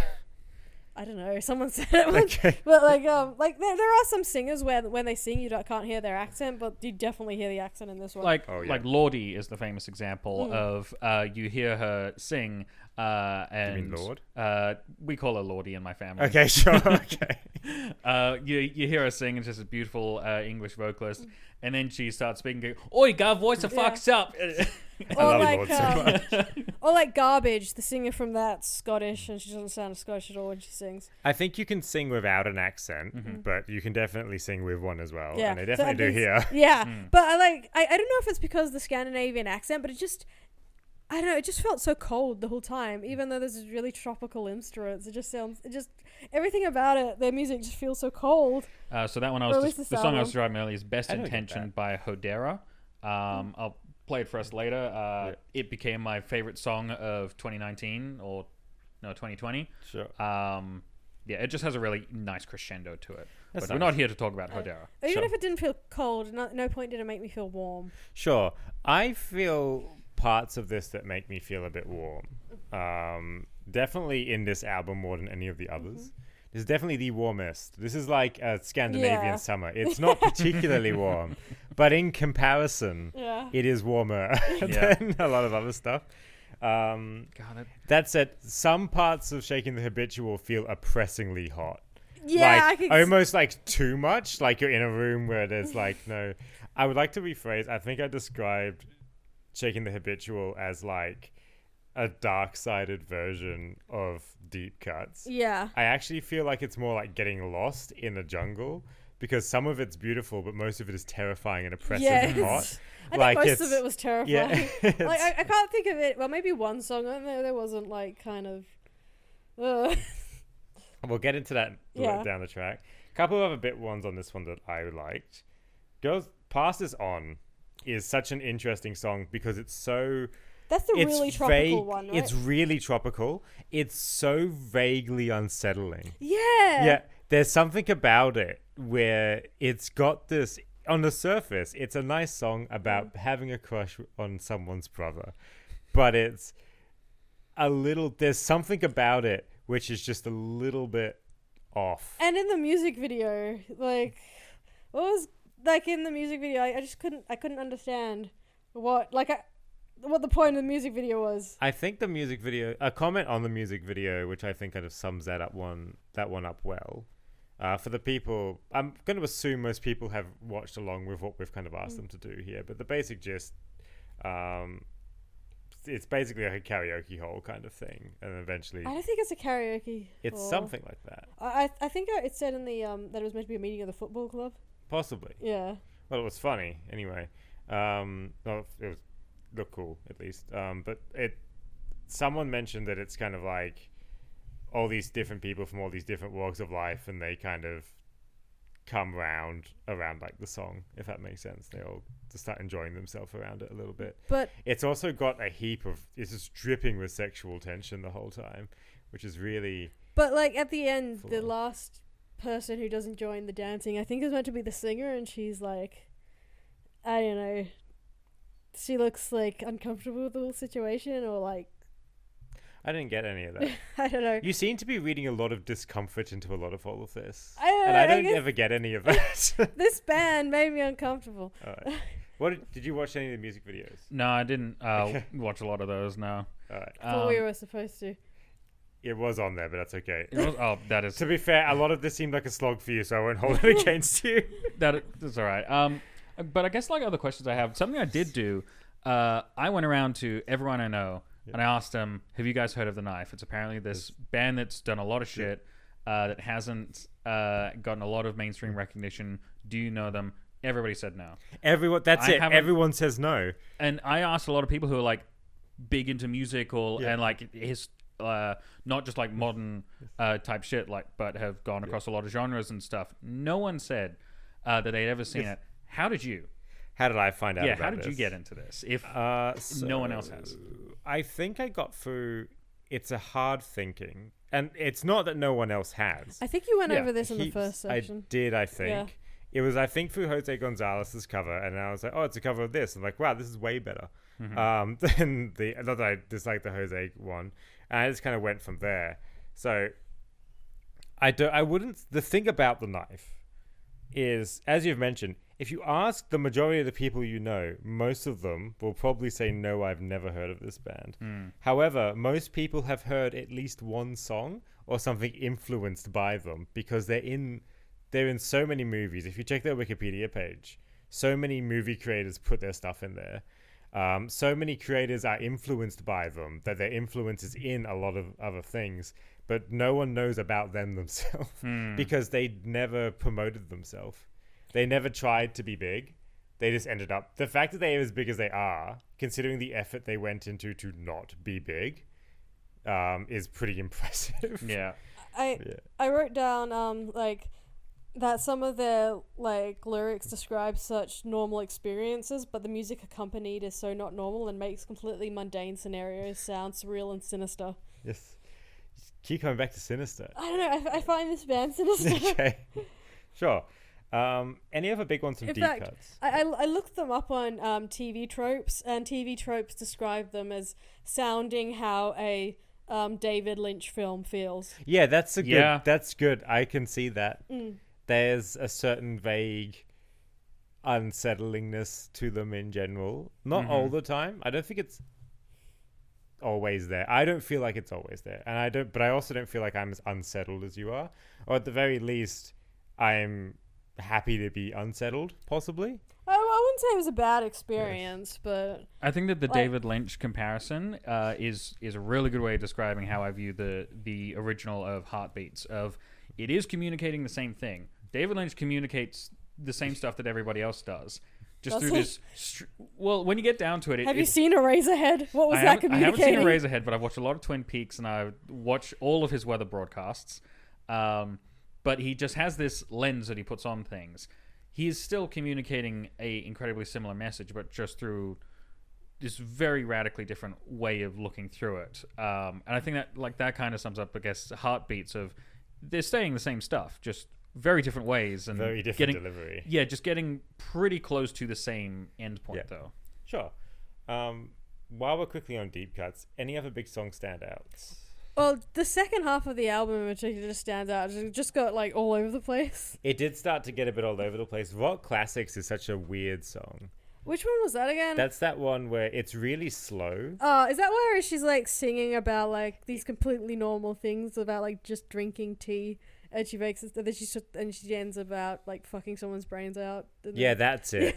um, and it's it's kind of got it's musically the best way I can describe it is like an elephant circus song, where it's just like very similar. It's like do do do do. yeah. I, I, kind I of- wrote down that like a bunch of albums on these feel like they're from a completely different albums from completely different bands. This is Yeah, I, I wrote down at, at one point I thought the Spotify had switched me to a different Yes. like musician. this this album in particular i would say is the least cohesive of them all Mm. it's Mm. also the longest if i not maybe not the longest but it has the most tracks by a long shot Mm-hmm. I, I put down next to Behind the Bushes the melancholy of Moe. what This- the melancholy Oh, of Moe Moe. from The Simpsons. Yeah. oh mo right yeah i get you yeah yeah yeah all right that makes sense uh, so And then like Handyman is like this completely just conventional kind of techno. Kind I loved Handyman because it sounds like uh, they would a song the village people would write if the construction worker left them and they were bitter about it. like that's how that's how I get that's that's how I interpreted that song initially. And the second interpretation I come to is someone having a reputation for giving great hand jobs, and then someone getting a rather mediocre one from them, and he's like, "I thought you were the handyman." That, like those are both great interpretations. Yeah, It's, it's really enhanced my appreciation of that song. sure. It sounds like a Confidence Man song. If you've ever heard any Confidence Man. Uh, they're a new-ish Australian kind of. They're, I guess they're a, they're like a kind of electro pop kind of outfit, Mm-hmm. and they do they're they're confidence man and unabashedly confident. All their songs are about fucking people's man and just being better than you, uh, and they've got this kind of swagger and confidence to them. Uh, and it sounded like all their songs are kind of this fun party songs, and it sounded the most like that. yeah, And this just was made like probably 10 years before any confidence man song so uh, this is now is very spacey song. it is Like sounded like a song from space. Yes. About being in space. what do you have on your list from this Uh, so this was my earlier comment of "Got to Let You" yes um, as being just oversaturated candy. Uh, it, it was this was one of the songs that uh, was just overpowering to me, and thinking, oh, mm, this is music. I wrote down. I just wrote down kind of jazzy next to it. yes Um, I did I did end up putting Heartbeats and Girls Night Out on this, and and yeah, Handyman made the cut as well. Uh, I have Hanging Out in the Bridge. Um, I don't recall what what those were like, but they were at least good enough to get To go get on toe yourself. tapping. Yeah. okay I like when the guy sings. I feel like he should sing more. he yeah he did come he comes in a little bit but yeah he doesn't do it too often Uh, like I, I don't I don't dislike the girl's like very high voice, but I don't know. It's kind of. I, I, I think I prefer deep vocals, like or deeper vocals. Like high vocals, they feel too much like. It's like I don't know. is know. that how they feel or is that you thinking It's like um like high vocals. I feel like I, I they don't film it. They don't satiate me. They're like sugar without like when you want a steak. no carbs yeah, exactly. That's Right. the right. Yeah, I think no that's. protein I think I don't. I think that's one of the reasons why I didn't enjoy this band as much as I could. I prefer. I like sto- songs that feel like a steak. Yeah. this band doesn't feel like a steak. It feels more like really weird fairy floss. okay sure that sounds fair what would you describe this band as tasting like then Oh, Or, or, or like it's like we- weird foreign lollies. Whereas Alright. you when you're eating them, you can't decide if you like the taste. that's a great that's a great one i Mm. think yeah. I, I think yeah. Fairy Floss comparison is apt. Uh, but it also has hundreds and thousands in there of just these weird crunches that you're not expecting. Um, and every now and then you're like, okay, I think I'm, I think I'm getting what they're coming. Oh, oh, okay, no, that I wasn't expecting. I wasn't expecting that one. It's like um, my stepdad told tells a story about when he went to Japan. He went to Mount Fuji, and there's actually the problem with going to Mount Fuji is people think you can go to Mount Fuji. You can technically. There is things to do there, but like Mount Fuji isn't like a place; it is a region, Hmm. and there's a lot more that you you need a car really to do Mount Fuji. Um, but he went up there anyway, and on the mountain itself, there was very little food. There was just these kind of takeaway stalls, and he got this bowl, like thing. It was like a deep fried bowl. He was like, "Oh, this will be kind of good," and he bit into it, and it was like filled with this like octopus and this really black ink and all of that. And he was like, "Oh, that's not what I was expecting." I don't think he would have hated it if he had known what it was, Mm. but biting into it, he was just like, "I have to finish this because I'm so hungry." but it's also like, this is not what I wanted. Like it, but I don't have any other choices, and that's sometimes maybe possibly what the experience of this might be for other people, depending. I would say this band is an acquired taste. yeah, Um, I think that's fair to say. which I think possibly you might find, but not you, Golly, probably, but Claire, you might find yourself coming back later on and appreciating different parts because I did doing it now. Yeah, I think there are a Yeah. a, few songs I might like because I, I did um back before I like listened to the rest of the band. I did listen to Your Mother's Health, Our Mother's We Share Our we Mother's We share our mother's, your Yeah. mother's health. Yeah, We share your mother's yeah, health. Yes, I we did go do. back and because like I had that playlist that was for the Young Avengers comic, Yeah. and there were a few songs on there that I'd go back and re-listen to, and that was one of it. Yeah, I think this is a band. I think where it it grows on you. Yeah. I think more than it is something that some of these immediately stood out to me, but some of this does grow. Um, it's similar to how I would rate like Coheed and Cambria to me is a growing band in that a lot of the time when you listen to a lot of their stuff, you it does it can blend, but if you listen to it more, the more you listen to it, the more you get. Yeah, I, mm-hmm. I have that Yeah. experience with them. Like a lot of their songs, like they don't really stick out for me. A few of them do, mm-hmm. but like But if you listen through to the whole album and if you also understand the narrative, like the little story that they're trying to tell, uh, repeated listens reward you a lot for mm-hmm. Coheed and Cambria. They don't. I think a similar thing for this. Shall we move on to the next album? okay. Halfway through. Uh, Silent Shout. I wrote down this one reminds me a bit of CHVRCHES. Yes, this is CHVRCHES with very a B? CHVRCHES. This is very. I was thinking about that after we recorded the first episode that I don't know what band I would um, compare this to, but I actually thought later it's CHVRCHES Yeah. in general. I, I Um, I'm not sure. I, I'm glad you said that because I wasn't sure if it's just because there was another song with the word mother in it from This- CHVRCHES, which was on the same No, playlist. it, this this album in particular Yeah. is very CHVRCHES. Yeah. I would say um, it's very much like that. This is the shortest album, I think. Let me double check that. Uh, it definitely is from a track perspective, and I think the thing about Silent Shout that gets me, Yes, this one's eleven tracks. which is definitely shorter than Deep Cuts, which is I think twenty three. It's forty eight minutes. Uh, Deep Cuts is Deep Cuts is 55 for 17 17 tracks. Yep. Uh, debut is 53, and Shaking the Habitual is at least an hour because of all of its amp- an hour and a half. Um, despite being less tracks than deep cuts, it is almost twice the length. so that's fun.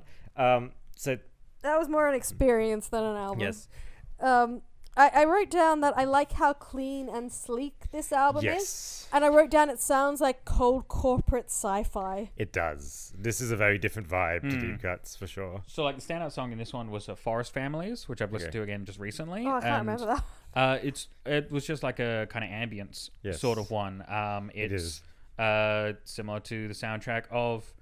It's, it's kind of a genre that is coming up in a lot of soundtracks these days, which is great. Like the uh the video game Control or the Loki show, um, or Infinity Train, uh, having a lot of these synth. Dark synthwave Mm-hmm. is a genre that I'm starting to get my teeth into, and elements of that were definitely in here. Yeah, this is definitely a. This is the coldest sounding album, I would say. I think I like the first half of this album more than the second half.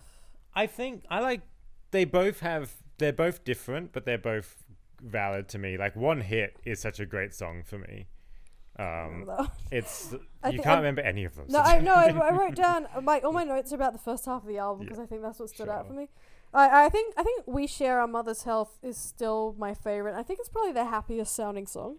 yeah, it's um, it is definitely a happy sounding song. I don't think it is a happy song. Mm. Like I'm not sure. its- Yeah, once again, I don't think thematically it is. I, I I was trying to figure out what the lyrics were, and I thought maybe it was about her and her brother and being Scandinavian because they're talking about coming it's down very, from the north. it's very Viking esque. Yeah. it's very much like we were promised good shit in Greenland and it wasn't green. Mm. That's kind of the vibe I get from it, which, but I don't think that's the point of it. I, I mm, I need to look up the lyrics again. But when I f- maybe I'm misremembering. When I first read the lyrics, I just.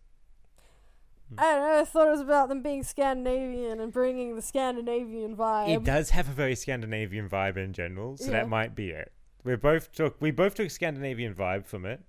One hit they modulate her voice down. Mm. So she had a deep voice for that, and you don't remember it. So, would you like to explain why you're a filthy liar, Claire? I don't know. Maybe maybe but they I gave just, you steak. It Just- I know they gave you steak. You- I, I I um was vegan steak. It It was was. fake steak. Fake steak. Um You don't have to actually justify yourself if you're trying. no. I'm just trying to. I'm trying to remember. I I wrote down most of my um notes were around um the first half you've mentioned. Yeah, uh, like Mar- I, I wrote most of my notes around Marble House. Marble House is one that left an impression on me. Marble House is. Marble House is one I can never hold on to very Really? much. No. I, I, I had the opposite. Like Marble House was one of the ones that stood out. It was, I, it had this really cool percussive opening, and then uh, like, it also sounded, it like sounded familiar. Like I'd heard a similar song before. yeah, it is. It's one. It's more conventional sounding. Mm, I in guess general. that's alright. That's Um, probably it. And it had, but it had some cool sound effects in it. Yeah, for sure. Anything from here? Oh, I did like Neverland. That stood out to me as Oh well. yeah, Neverland stood out. It was. I said. I said that was nice and thick sounding. Yes, I thought that was on your list. No, Probably. so my list for this one ended up being Silent Shout, The Captain, We Share Our Mother's Health, and Forest Families. Okay. Um, yeah, Marble House didn't. So it says here the Marble House is a uh, combination with a Jay-Jay Johanson, uh, Yes. famously the newspaper man from Spider Man. He wants pictures of the knife. yes. That's what he wants. He's he moved on from his Spider-Man phase, and he's like, I need pictures of this band. Which is why I had to go into I'm, hiding. I'm done with pictures. I want audio. Yes, I want on music. audio of the knife. Pictures are old. Yeah. Music is in. You know what we need? Some kind of audio newspaper. That's he what does we need. do a podcast in the new Spider-Man films. Yes. He's, he does like an Isn't Alex he Jones. basic? Yeah, he's basically Yeah. Alex Jones in the new one. God, Oh, I hope shit. they just like dial up that part of him and just punch him in the gut. Yeah. just, Oh, that would be nice. And like spit on him or something. just have him die. Don't be subtle about it. Yeah, but I guess my big standouts here were probably a Neverland. We Share Our Mother's Health, I think, is a standout in general, and mm. One Hit. I think One Hit was really is Which really one's really one good. hit? It's they they pitch her voice down, and it's got this kind of um almost Dr. Susie vibe to it a little bit. It's it's got like um it's got like a kind of part where she'll say something and there'll be like almost a choir of almost Alice in Wonderland sounding like people in the background who will kind of repeat it. I think. I think I just that one was a bit slow for me. Yeah. Yeah, I, and because like we share our mother's health and like Silent Shout and everything, we're like so good. That you like one. the faster stuff is what Yeah. I'm getting here. Yeah. And it is a very slow song. yeah, But if you if you really listen Although, into it, it's, I- I, I like it a lot. I wrote down that I liked on and off or off and on because it was kind of soothing. yeah. Yeah. True. All right. Any other big thoughts about this one? Um, there was a lot of weird percussion in it that was kind of like, like sped up ASMR, I guess, kind of thing. I could see that. I the thing I think I appreciated most about this, and this used to be probably my least favorite, but I think it's probably come up to be probably my second favorite or so. I appreciate its brevity and its restraint. It mm-hmm. has. I feel like some of the others, there was not enough editing of ideas at times, which is a problem you get with people like artists who are sometimes like, I don't want editors, I don't want a label and all of that. That you can make some amazing stuff without that, but you can also make some utter garbage Yeah. because sometimes you need someone to come in and say, "Do you really need this?" Yeah, editing is Yeah. a really important part in all kinds of art because uh, a lot of art is telling a story of some kind, Mm-hmm. uh, and you may have a lot of s- stuff which is good to go into a thing, but if it doesn't help the overall point, it will detract from it. It's Hmm. Yeah. it's uh, a good comparison is card games. You're building a Yu-Gi-Oh or Magic deck.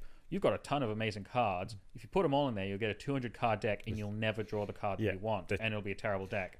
If you refine it down to just the barest 40 cards that are specific to your thing, Yeah. you will have a good deck. That Yeah. was the nerdiest possible like metaphor I you am could have full of those. used.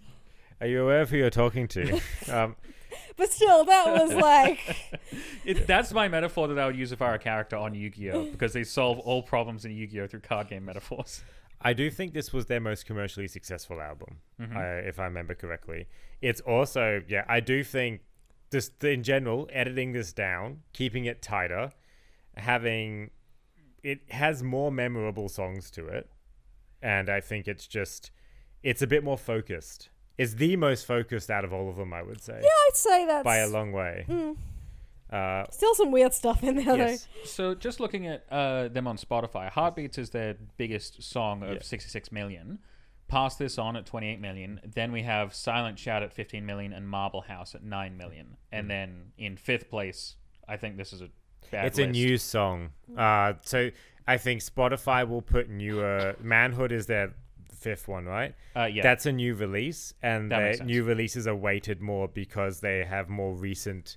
While it has way less listens, it has gained them in such a short period Yes. of time. Yeah, that okay, that makes sense. Come up in the algorithm, so that's why you've got that there. If you Mm. look at the whole stuff, I get my glasses and see if I can see from over there. Yeah. Um, but yeah, as a general rule, their singles have a huge amount of exposure, and the rest of it not so much. I mean, that's kind of a thing with most bands. I guess so. Yeah. Um, Like, there's there's so many bands that I know my dad would say you'd listen. Uh, some bands you'll listen to every song on the album. Some bands you'll listen to two. Yes. And that's it. Um, so, any final thoughts on Silent Shout for you, Goldie? Um, I think I remember liking a lot of it because it had more of the dark, dark synthwave sort of vibe, which I'm just into at the moment. In that way, it, the sinister part of it made sense. The other ones, I guess, can feel uh, confusing uh, and intimidating. These one is, oh no, I get, I get your, I get your, shti- your shtick here. Yeah. You're being big spooky, and I'm, Yes, and I'm down for that. You're being big spooky. the other ones, it's this seems really fun, but you're also being scary. I'm confused. I would say, while this one definitely is very dark in its kind of aesthetic, it does also feel like the least unsettling. I would say. I don't know. There's yeah, in some ways. There's another. Li- li- there's another one that's about rape and chemical castration in there. There's, there's a lot of that in general. Yeah. So But yeah, in terms of mood, it's uh, like it's more conventional in that. Yeah, it, it- the other ones are scary because uh, I don't get, I don't understand them. These ones I kind of understand them, uh, and so they're less scary, but they're they're nicer for it. Um, it's less unpredictable. yeah, Yeah, I, I find the whole vibe of the band in general hard to understand. Are you, you're not a happy people, but you, I don't know, I don't know what They- your deal is, guys. I think that's on purpose. Yeah. They don't want you to know what their deal is, which is one of the reasons why, like, with the lyric sites and all of that, um, where people are like, this is what this song means. They don't know anything about what the song means because they don't actually. These guys don't talk about what their songs are a lot uh, at all. They don't really talk a lot about what they do. They don't do. They did one interview ever, I think, for any kind of mainstream thing. They don't talk about what they do or their thought processes or what this means. Um, it's all just out there for you to figure out. So I guess it really, what's really standing out for me in this conversation is how each of us have taken a very different interpretation of a lot of this band, and how we all have interpreted very the same things very differently. And I think that's one of the things I like about it a lot. Um, so we move on to shaking the habitual, and then I can see you Oof. burning with questions, Goldie. so let me um, Yeah. let's just round round through the last of this to keep some level of structure to this podcast, and then you can blitz me with questions. Does that sound fair? Cool. So this used to be my favorite one. It is not anymore, uh, because God, the point I made about editing and brevity was lost in this one, for sure. And a lot of this doesn't sound like a song. Yeah. I guess is kind of the big thing. Um, I, I wrote down here that it, I got a very dark ambient and dark and like ambient industrial vibe from yes, the album. Yes, very much so.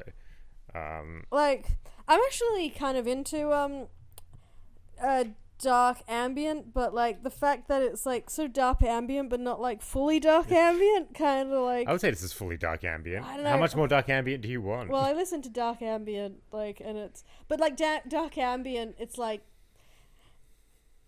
it's like I don't know. Um, about Cthulhu. Like the you can see that it's like it's got like. It, it, it fully commits to being dark ambient in its I themes. think this fully whereas, commits to being dark ambient. I don't know. This felt more like experimental. I could see And the Earth ambient. being ripped apart by mining machines to this. fair, yeah, fair enough. like that's kind of the Um, vibe I get from a lot of it. Mhm. I, I wrote I wrote down my first like the first song I think is a tooth for an eye or something. I that is still one of my favorite songs ever. That has. But- stayed in my top five favorite songs for pretty much twelve years now. And certainly ano- uh, um, another very tropical sounding one. It is. But um, the main note I made about this song is that I could swear I could hear her saying "ice, ice, ice" to meet you, like No. Mr. Freeze. no, and I just that's all I could hear throughout the whole thing was that she was like Scandinavian Mr. Freeze.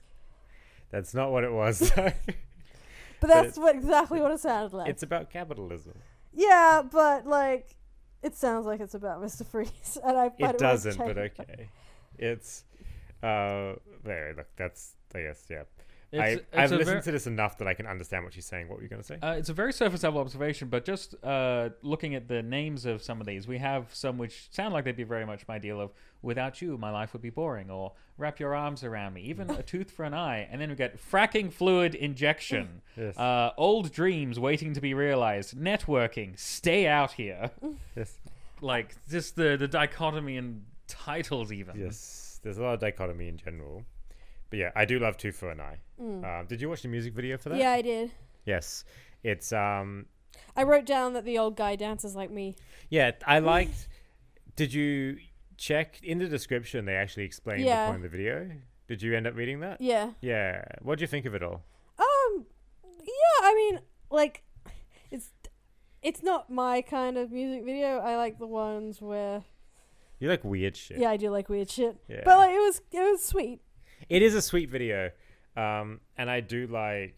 Yeah, this is an incredible song, Mm. and this it's long as well. It's this is one of the few. A lot of the albums on a lot of the songs on this album are like over five six minutes long, and this one is no exception. But this is the only one that I feel like had enough. Its idea was good enough to justify. yeah, it didn't have like long droning Yeah. weird sections. of- Yeah, because "Full of Fire" is also a great song. I love "Full of I, Fire." I think "Full of Fire" is my favorite off this album. I thought it would be.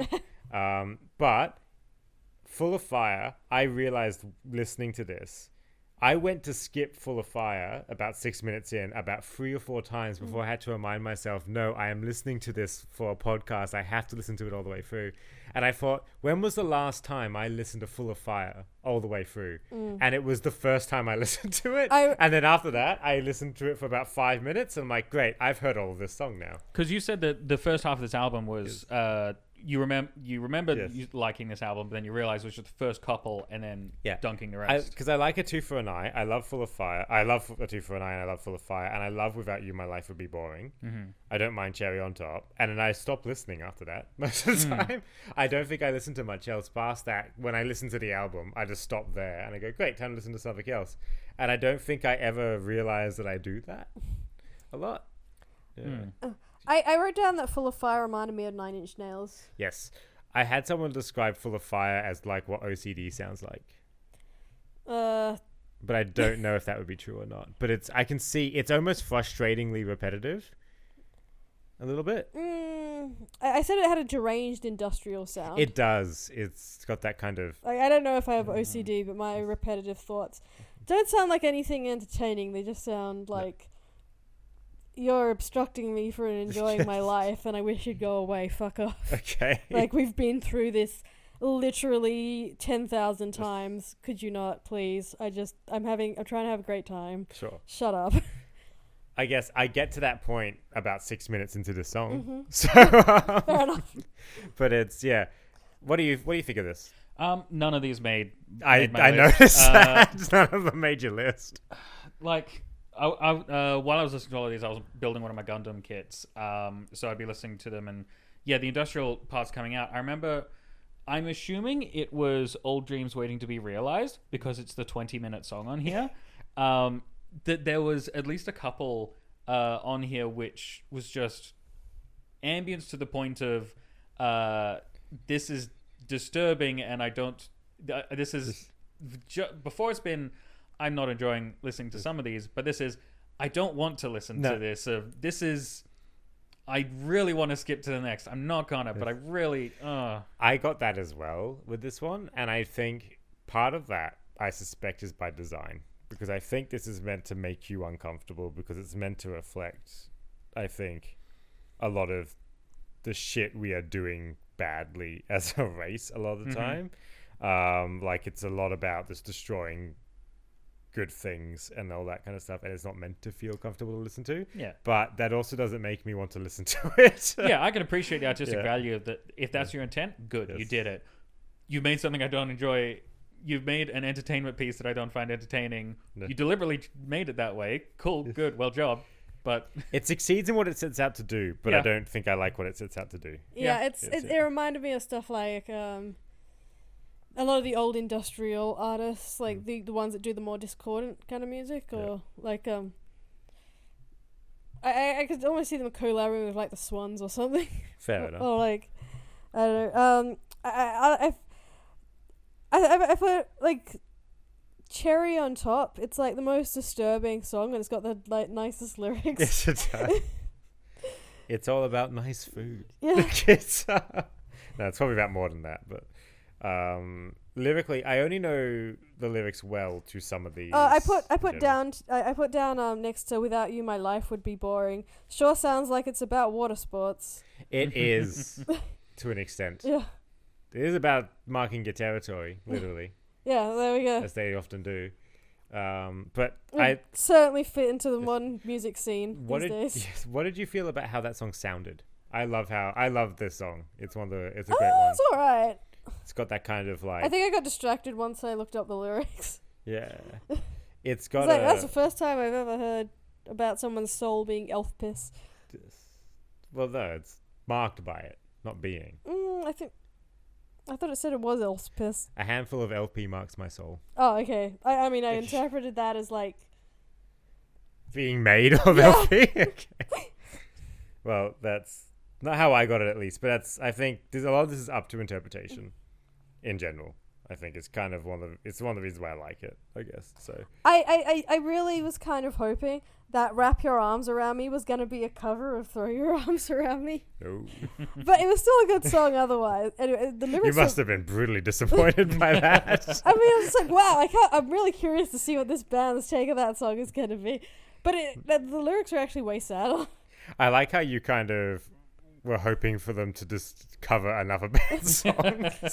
At that point, you're just like, God, I hope this is something else.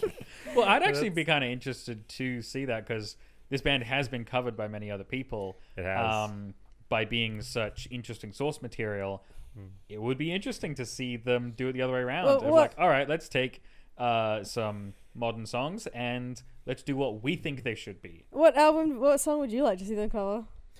If they're going to cover someone else's, Yeah. Ooh, that's a good one. Um, gonna have to give that a little bit. Give me a second to think about that. Okay. Do you guys have any preferences there? I think Hmm. uh, ACDC's Long Way to the Top. That'd be nice. Um, I think that because they're all about, yeah, the same message through a different lens. Hmm. Um, and I think I could also see them. Uh, I can't remember what the actual name of the song is, but "Say Something I'm Giving Up on You," like the super sad song about like uh, relationships falling apart and grandparents dying. It's just the most like heartbreaking song, and yeah, I'm sure that they could pull something really interesting out of that. mm. I probably want them to give Paper Lung by Underoath a go. They do seem to like singing about lungs. Yes, they do like lungs. Uh, I also wouldn't mind them doing the entire Willing Well series from Coheed and Cambria. That'd That's be- a series of four songs that are 20 minutes long in total, but there's a lot more happening in them. Uh, I would love to see what they would do with that. Um, so either of those two, I guess. hmm I'm going to say Nick Cave, but that's probably because uh, Nick Cave was like something we mentioned earlier. Mm. and so I Nick can't Cave would be a good one. Yeah, but like Red Nick Right Cave, Hand would be great. Nick Cave also has like very dark lyrics. he does. dark and complex. But like his songs sound warmer. So and like his Yeah. his voice is very deep, so it'd be very weird to hear like a They pitch her voice and- down a lot. Mm. Whenever she takes a male point of view, whenever she's kind of singing from what is meant to be a male point of view, they pitch her voice down. oh, Mm. Which is why in one hit she does the whole thing with her voice down because it's about toxic masculinity and domestic violence, and she sings from the perspective of a domestic violence perpetrator who sees Mm. nothing wrong with what he does. Yeah. Um, So it's kind of the yeah, it's a TikTok equivalent. I think it's TikTok or where like for visual shorthand to Yes. describe a woman, they put a towel over their Yeah, head. pretty much. Um, But like, so they'll do that by pitching her voice down, Mm. and it happens in a few ones.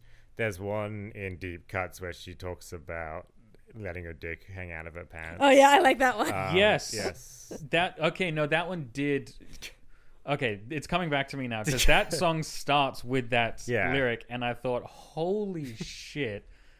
That that sent me. That was the most powerful thing that I've heard in a long time. Of uh, I keep my dick hanging out of my pants so it can point out what I like.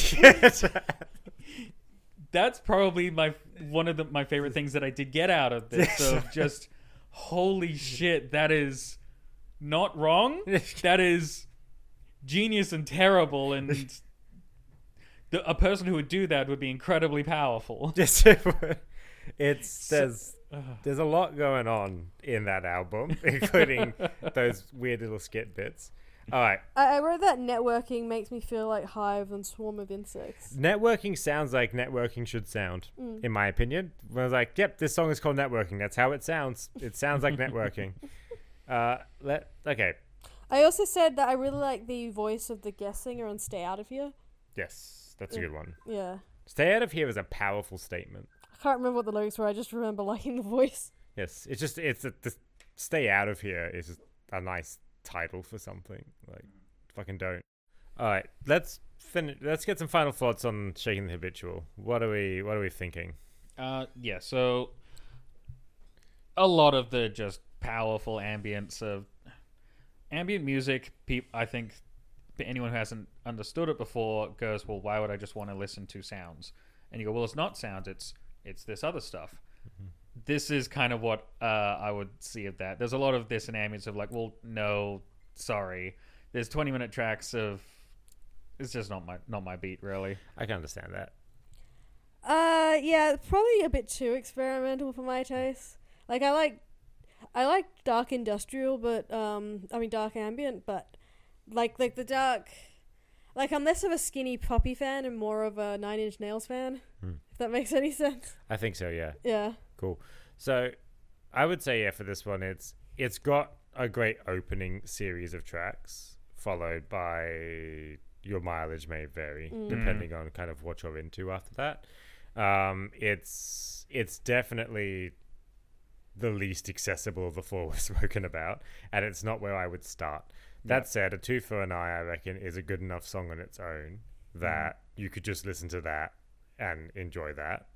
I would say it's also so different from the rest of the album. It's so nice, Hmm. happy. Um, in like a capitalist, we're happy because we've got way more than we need at the expense of everyone else kind of way. But yeah, Yeah. it's a very. I just love that song's kind of Afrobeat sort of vibe to it. It's very. It takes you on a journey and it never gets old. I think it's what I really love about it. It's just so vibrant and that. But yeah, okay. So, any other big things to point out? Question, yada yada yada. Um, I'm just trying to think if there's anything much else. Um, yeah, I, so I guess out of all of that, um, yeah, I know how you got into it. Uh, I know a lot of the stuff that you find interesting about it. Um, what makes you stay? What makes me stay? Yeah. Um, uh, I can see, and I'll and I'll go and listen back through my best of because there is stuff that I like in this. Of there's there's just some good, nice background bops. There's lyrics which I've yet to fully process, which I will on further listen throughs. But as as a whole, this band, uh, like a couple of these songs, I enjoy, but I don't enjoy the band. You do enjoy this band. Yes. What makes you stay about this band? Nothing sounds like this band. Mm-hmm. I mean, we've struggled to find any like kind of equation for them, and we've come up with like a hundred different ones. Like, Yeah. there's nothing sounds like this. And I think um, on the tooth for an eye video, there's someone who's commented like, "I've been trying to find something like this because I love this for years, and I can't do it. It doesn't exist." And that's true. It Mm. doesn't. I can't think of anything that sounds like that. And a lot of what's on this, it's in some ways you can kind of see tangents in places, but nothing sounds like this band, and I don't think anything ever will. Mm-hmm. And it's um because we're at the point now where we should be seeing derivatives of this band, if that makes sense. Yeah, when Um, did this band start again? They, the first young. album was 2002. Oh, okay. That's- Heartbeat, uh, Deep Cuts was 2004, and Shaking the Habitual was 2013. We should have seen influences from these albums now, and we don't mhm. really. I don't think, not a huge amount, and so at least not that I'm aware of in a lot of that stuff. So I just I don't think there is ever going to be, at least for a very long time, a band like this in terms of how it sounds and how it presents itself. It's entirely unique. Yeah, I Uh, can't really think of anything that the band like is about. Like the last album's clearly about like capitalism. It's all about gender politics. Yeah. Like there's a lot of that. There's a lot of gender politics. There's a lot of um, social inequality. They're a very political band Mm, in general. Uh, musically, they're about whatever they feel like being about, yeah. I guess. Um, but there's that. They're just there's nothing quite like this at all, and I Mhm. think that's both why I like it, and secondly why I stay because there's this, there's nothing to replace this Hmm. at any point for me. Um, and it's it just does it. A lot of this sounds like how my brain sounds as well. Mhm. I think like um, there's different albums depending will reflect on different parts of how I'm feeling at different points. It also all of this imprinted on me during my musical development phase of life Right. like you know your your late mid teens where you're kind of really what imprints on you there stays with you and that's it Oh, like there's a lot of evidence for that Hmm. Spotify is recommending me Bajor- Bjork now because I've been listening to this so much. Yes. do you see i think i made a comparison to Die Antwoord before do you see any of that Uh, Die Antwoord's got such a different everything. Like besides the uh, like the, the squeaky lyrics, like I can't Yeah. really like the the, I, the only thing I can say is that they're both weird and they've both got squeaky lyrics, and they're both a man and a woman, I guess.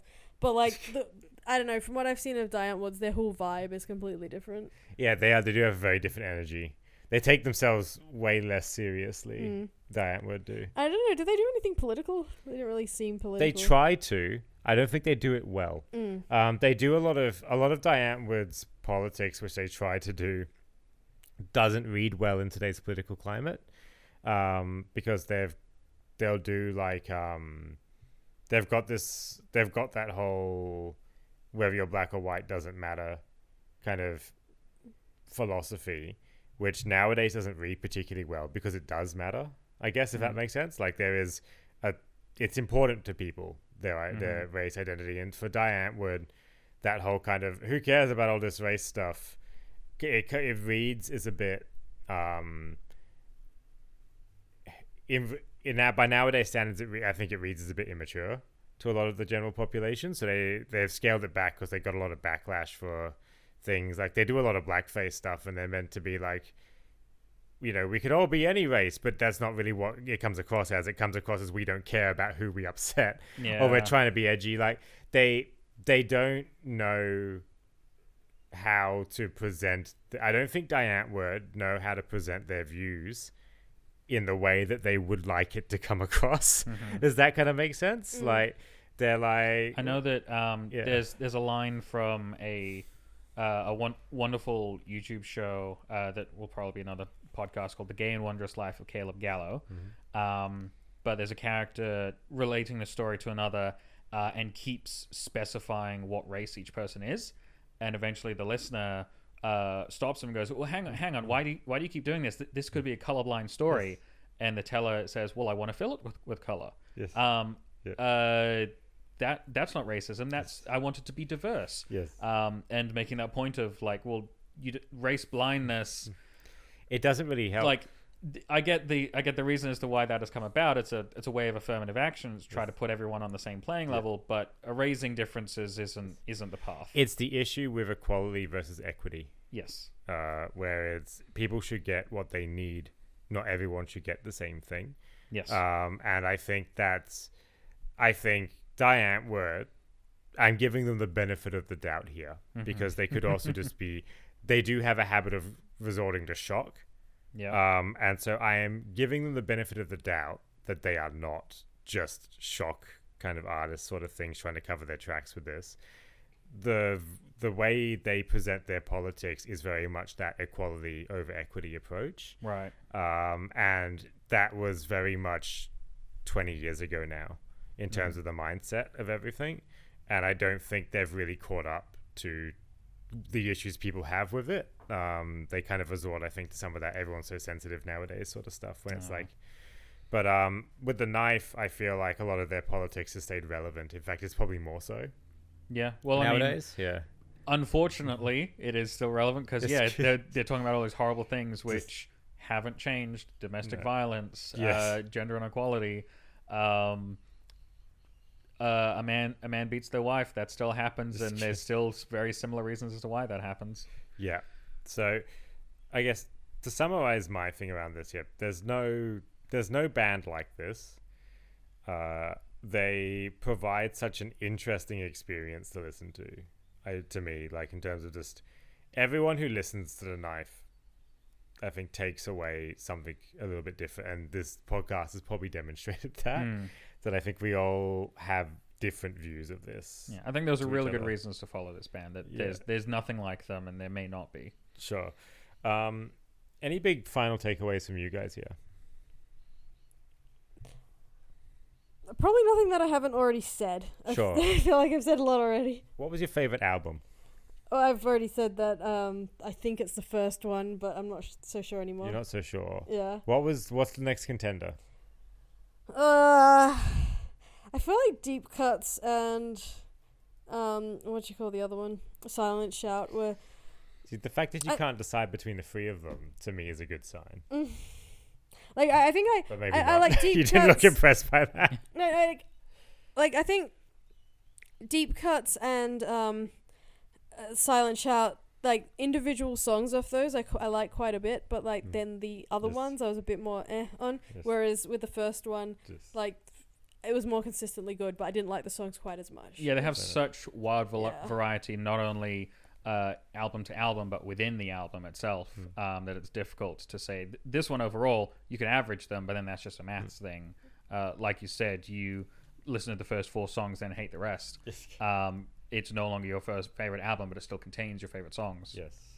Yeah, fair enough. I guess Goldie, do you have anything to finalize on this? I know this wasn't to your taste, and I appreciate you I- pushing through it. That's I I am very deep respect. I am very strongly of the opinion for for all of the stuff we'll bring up, we're not going to come across stuff that everybody likes. Uh, it is inevitable and almost encouraged. I like being pushed out of my comfort zone with this sort of media. I uh, used to run a movie movie club where we just randomly pick three movies a night and watch them. Um, and several of them I just really didn't like, but a lot of them I fucking loved and would never have come across otherwise.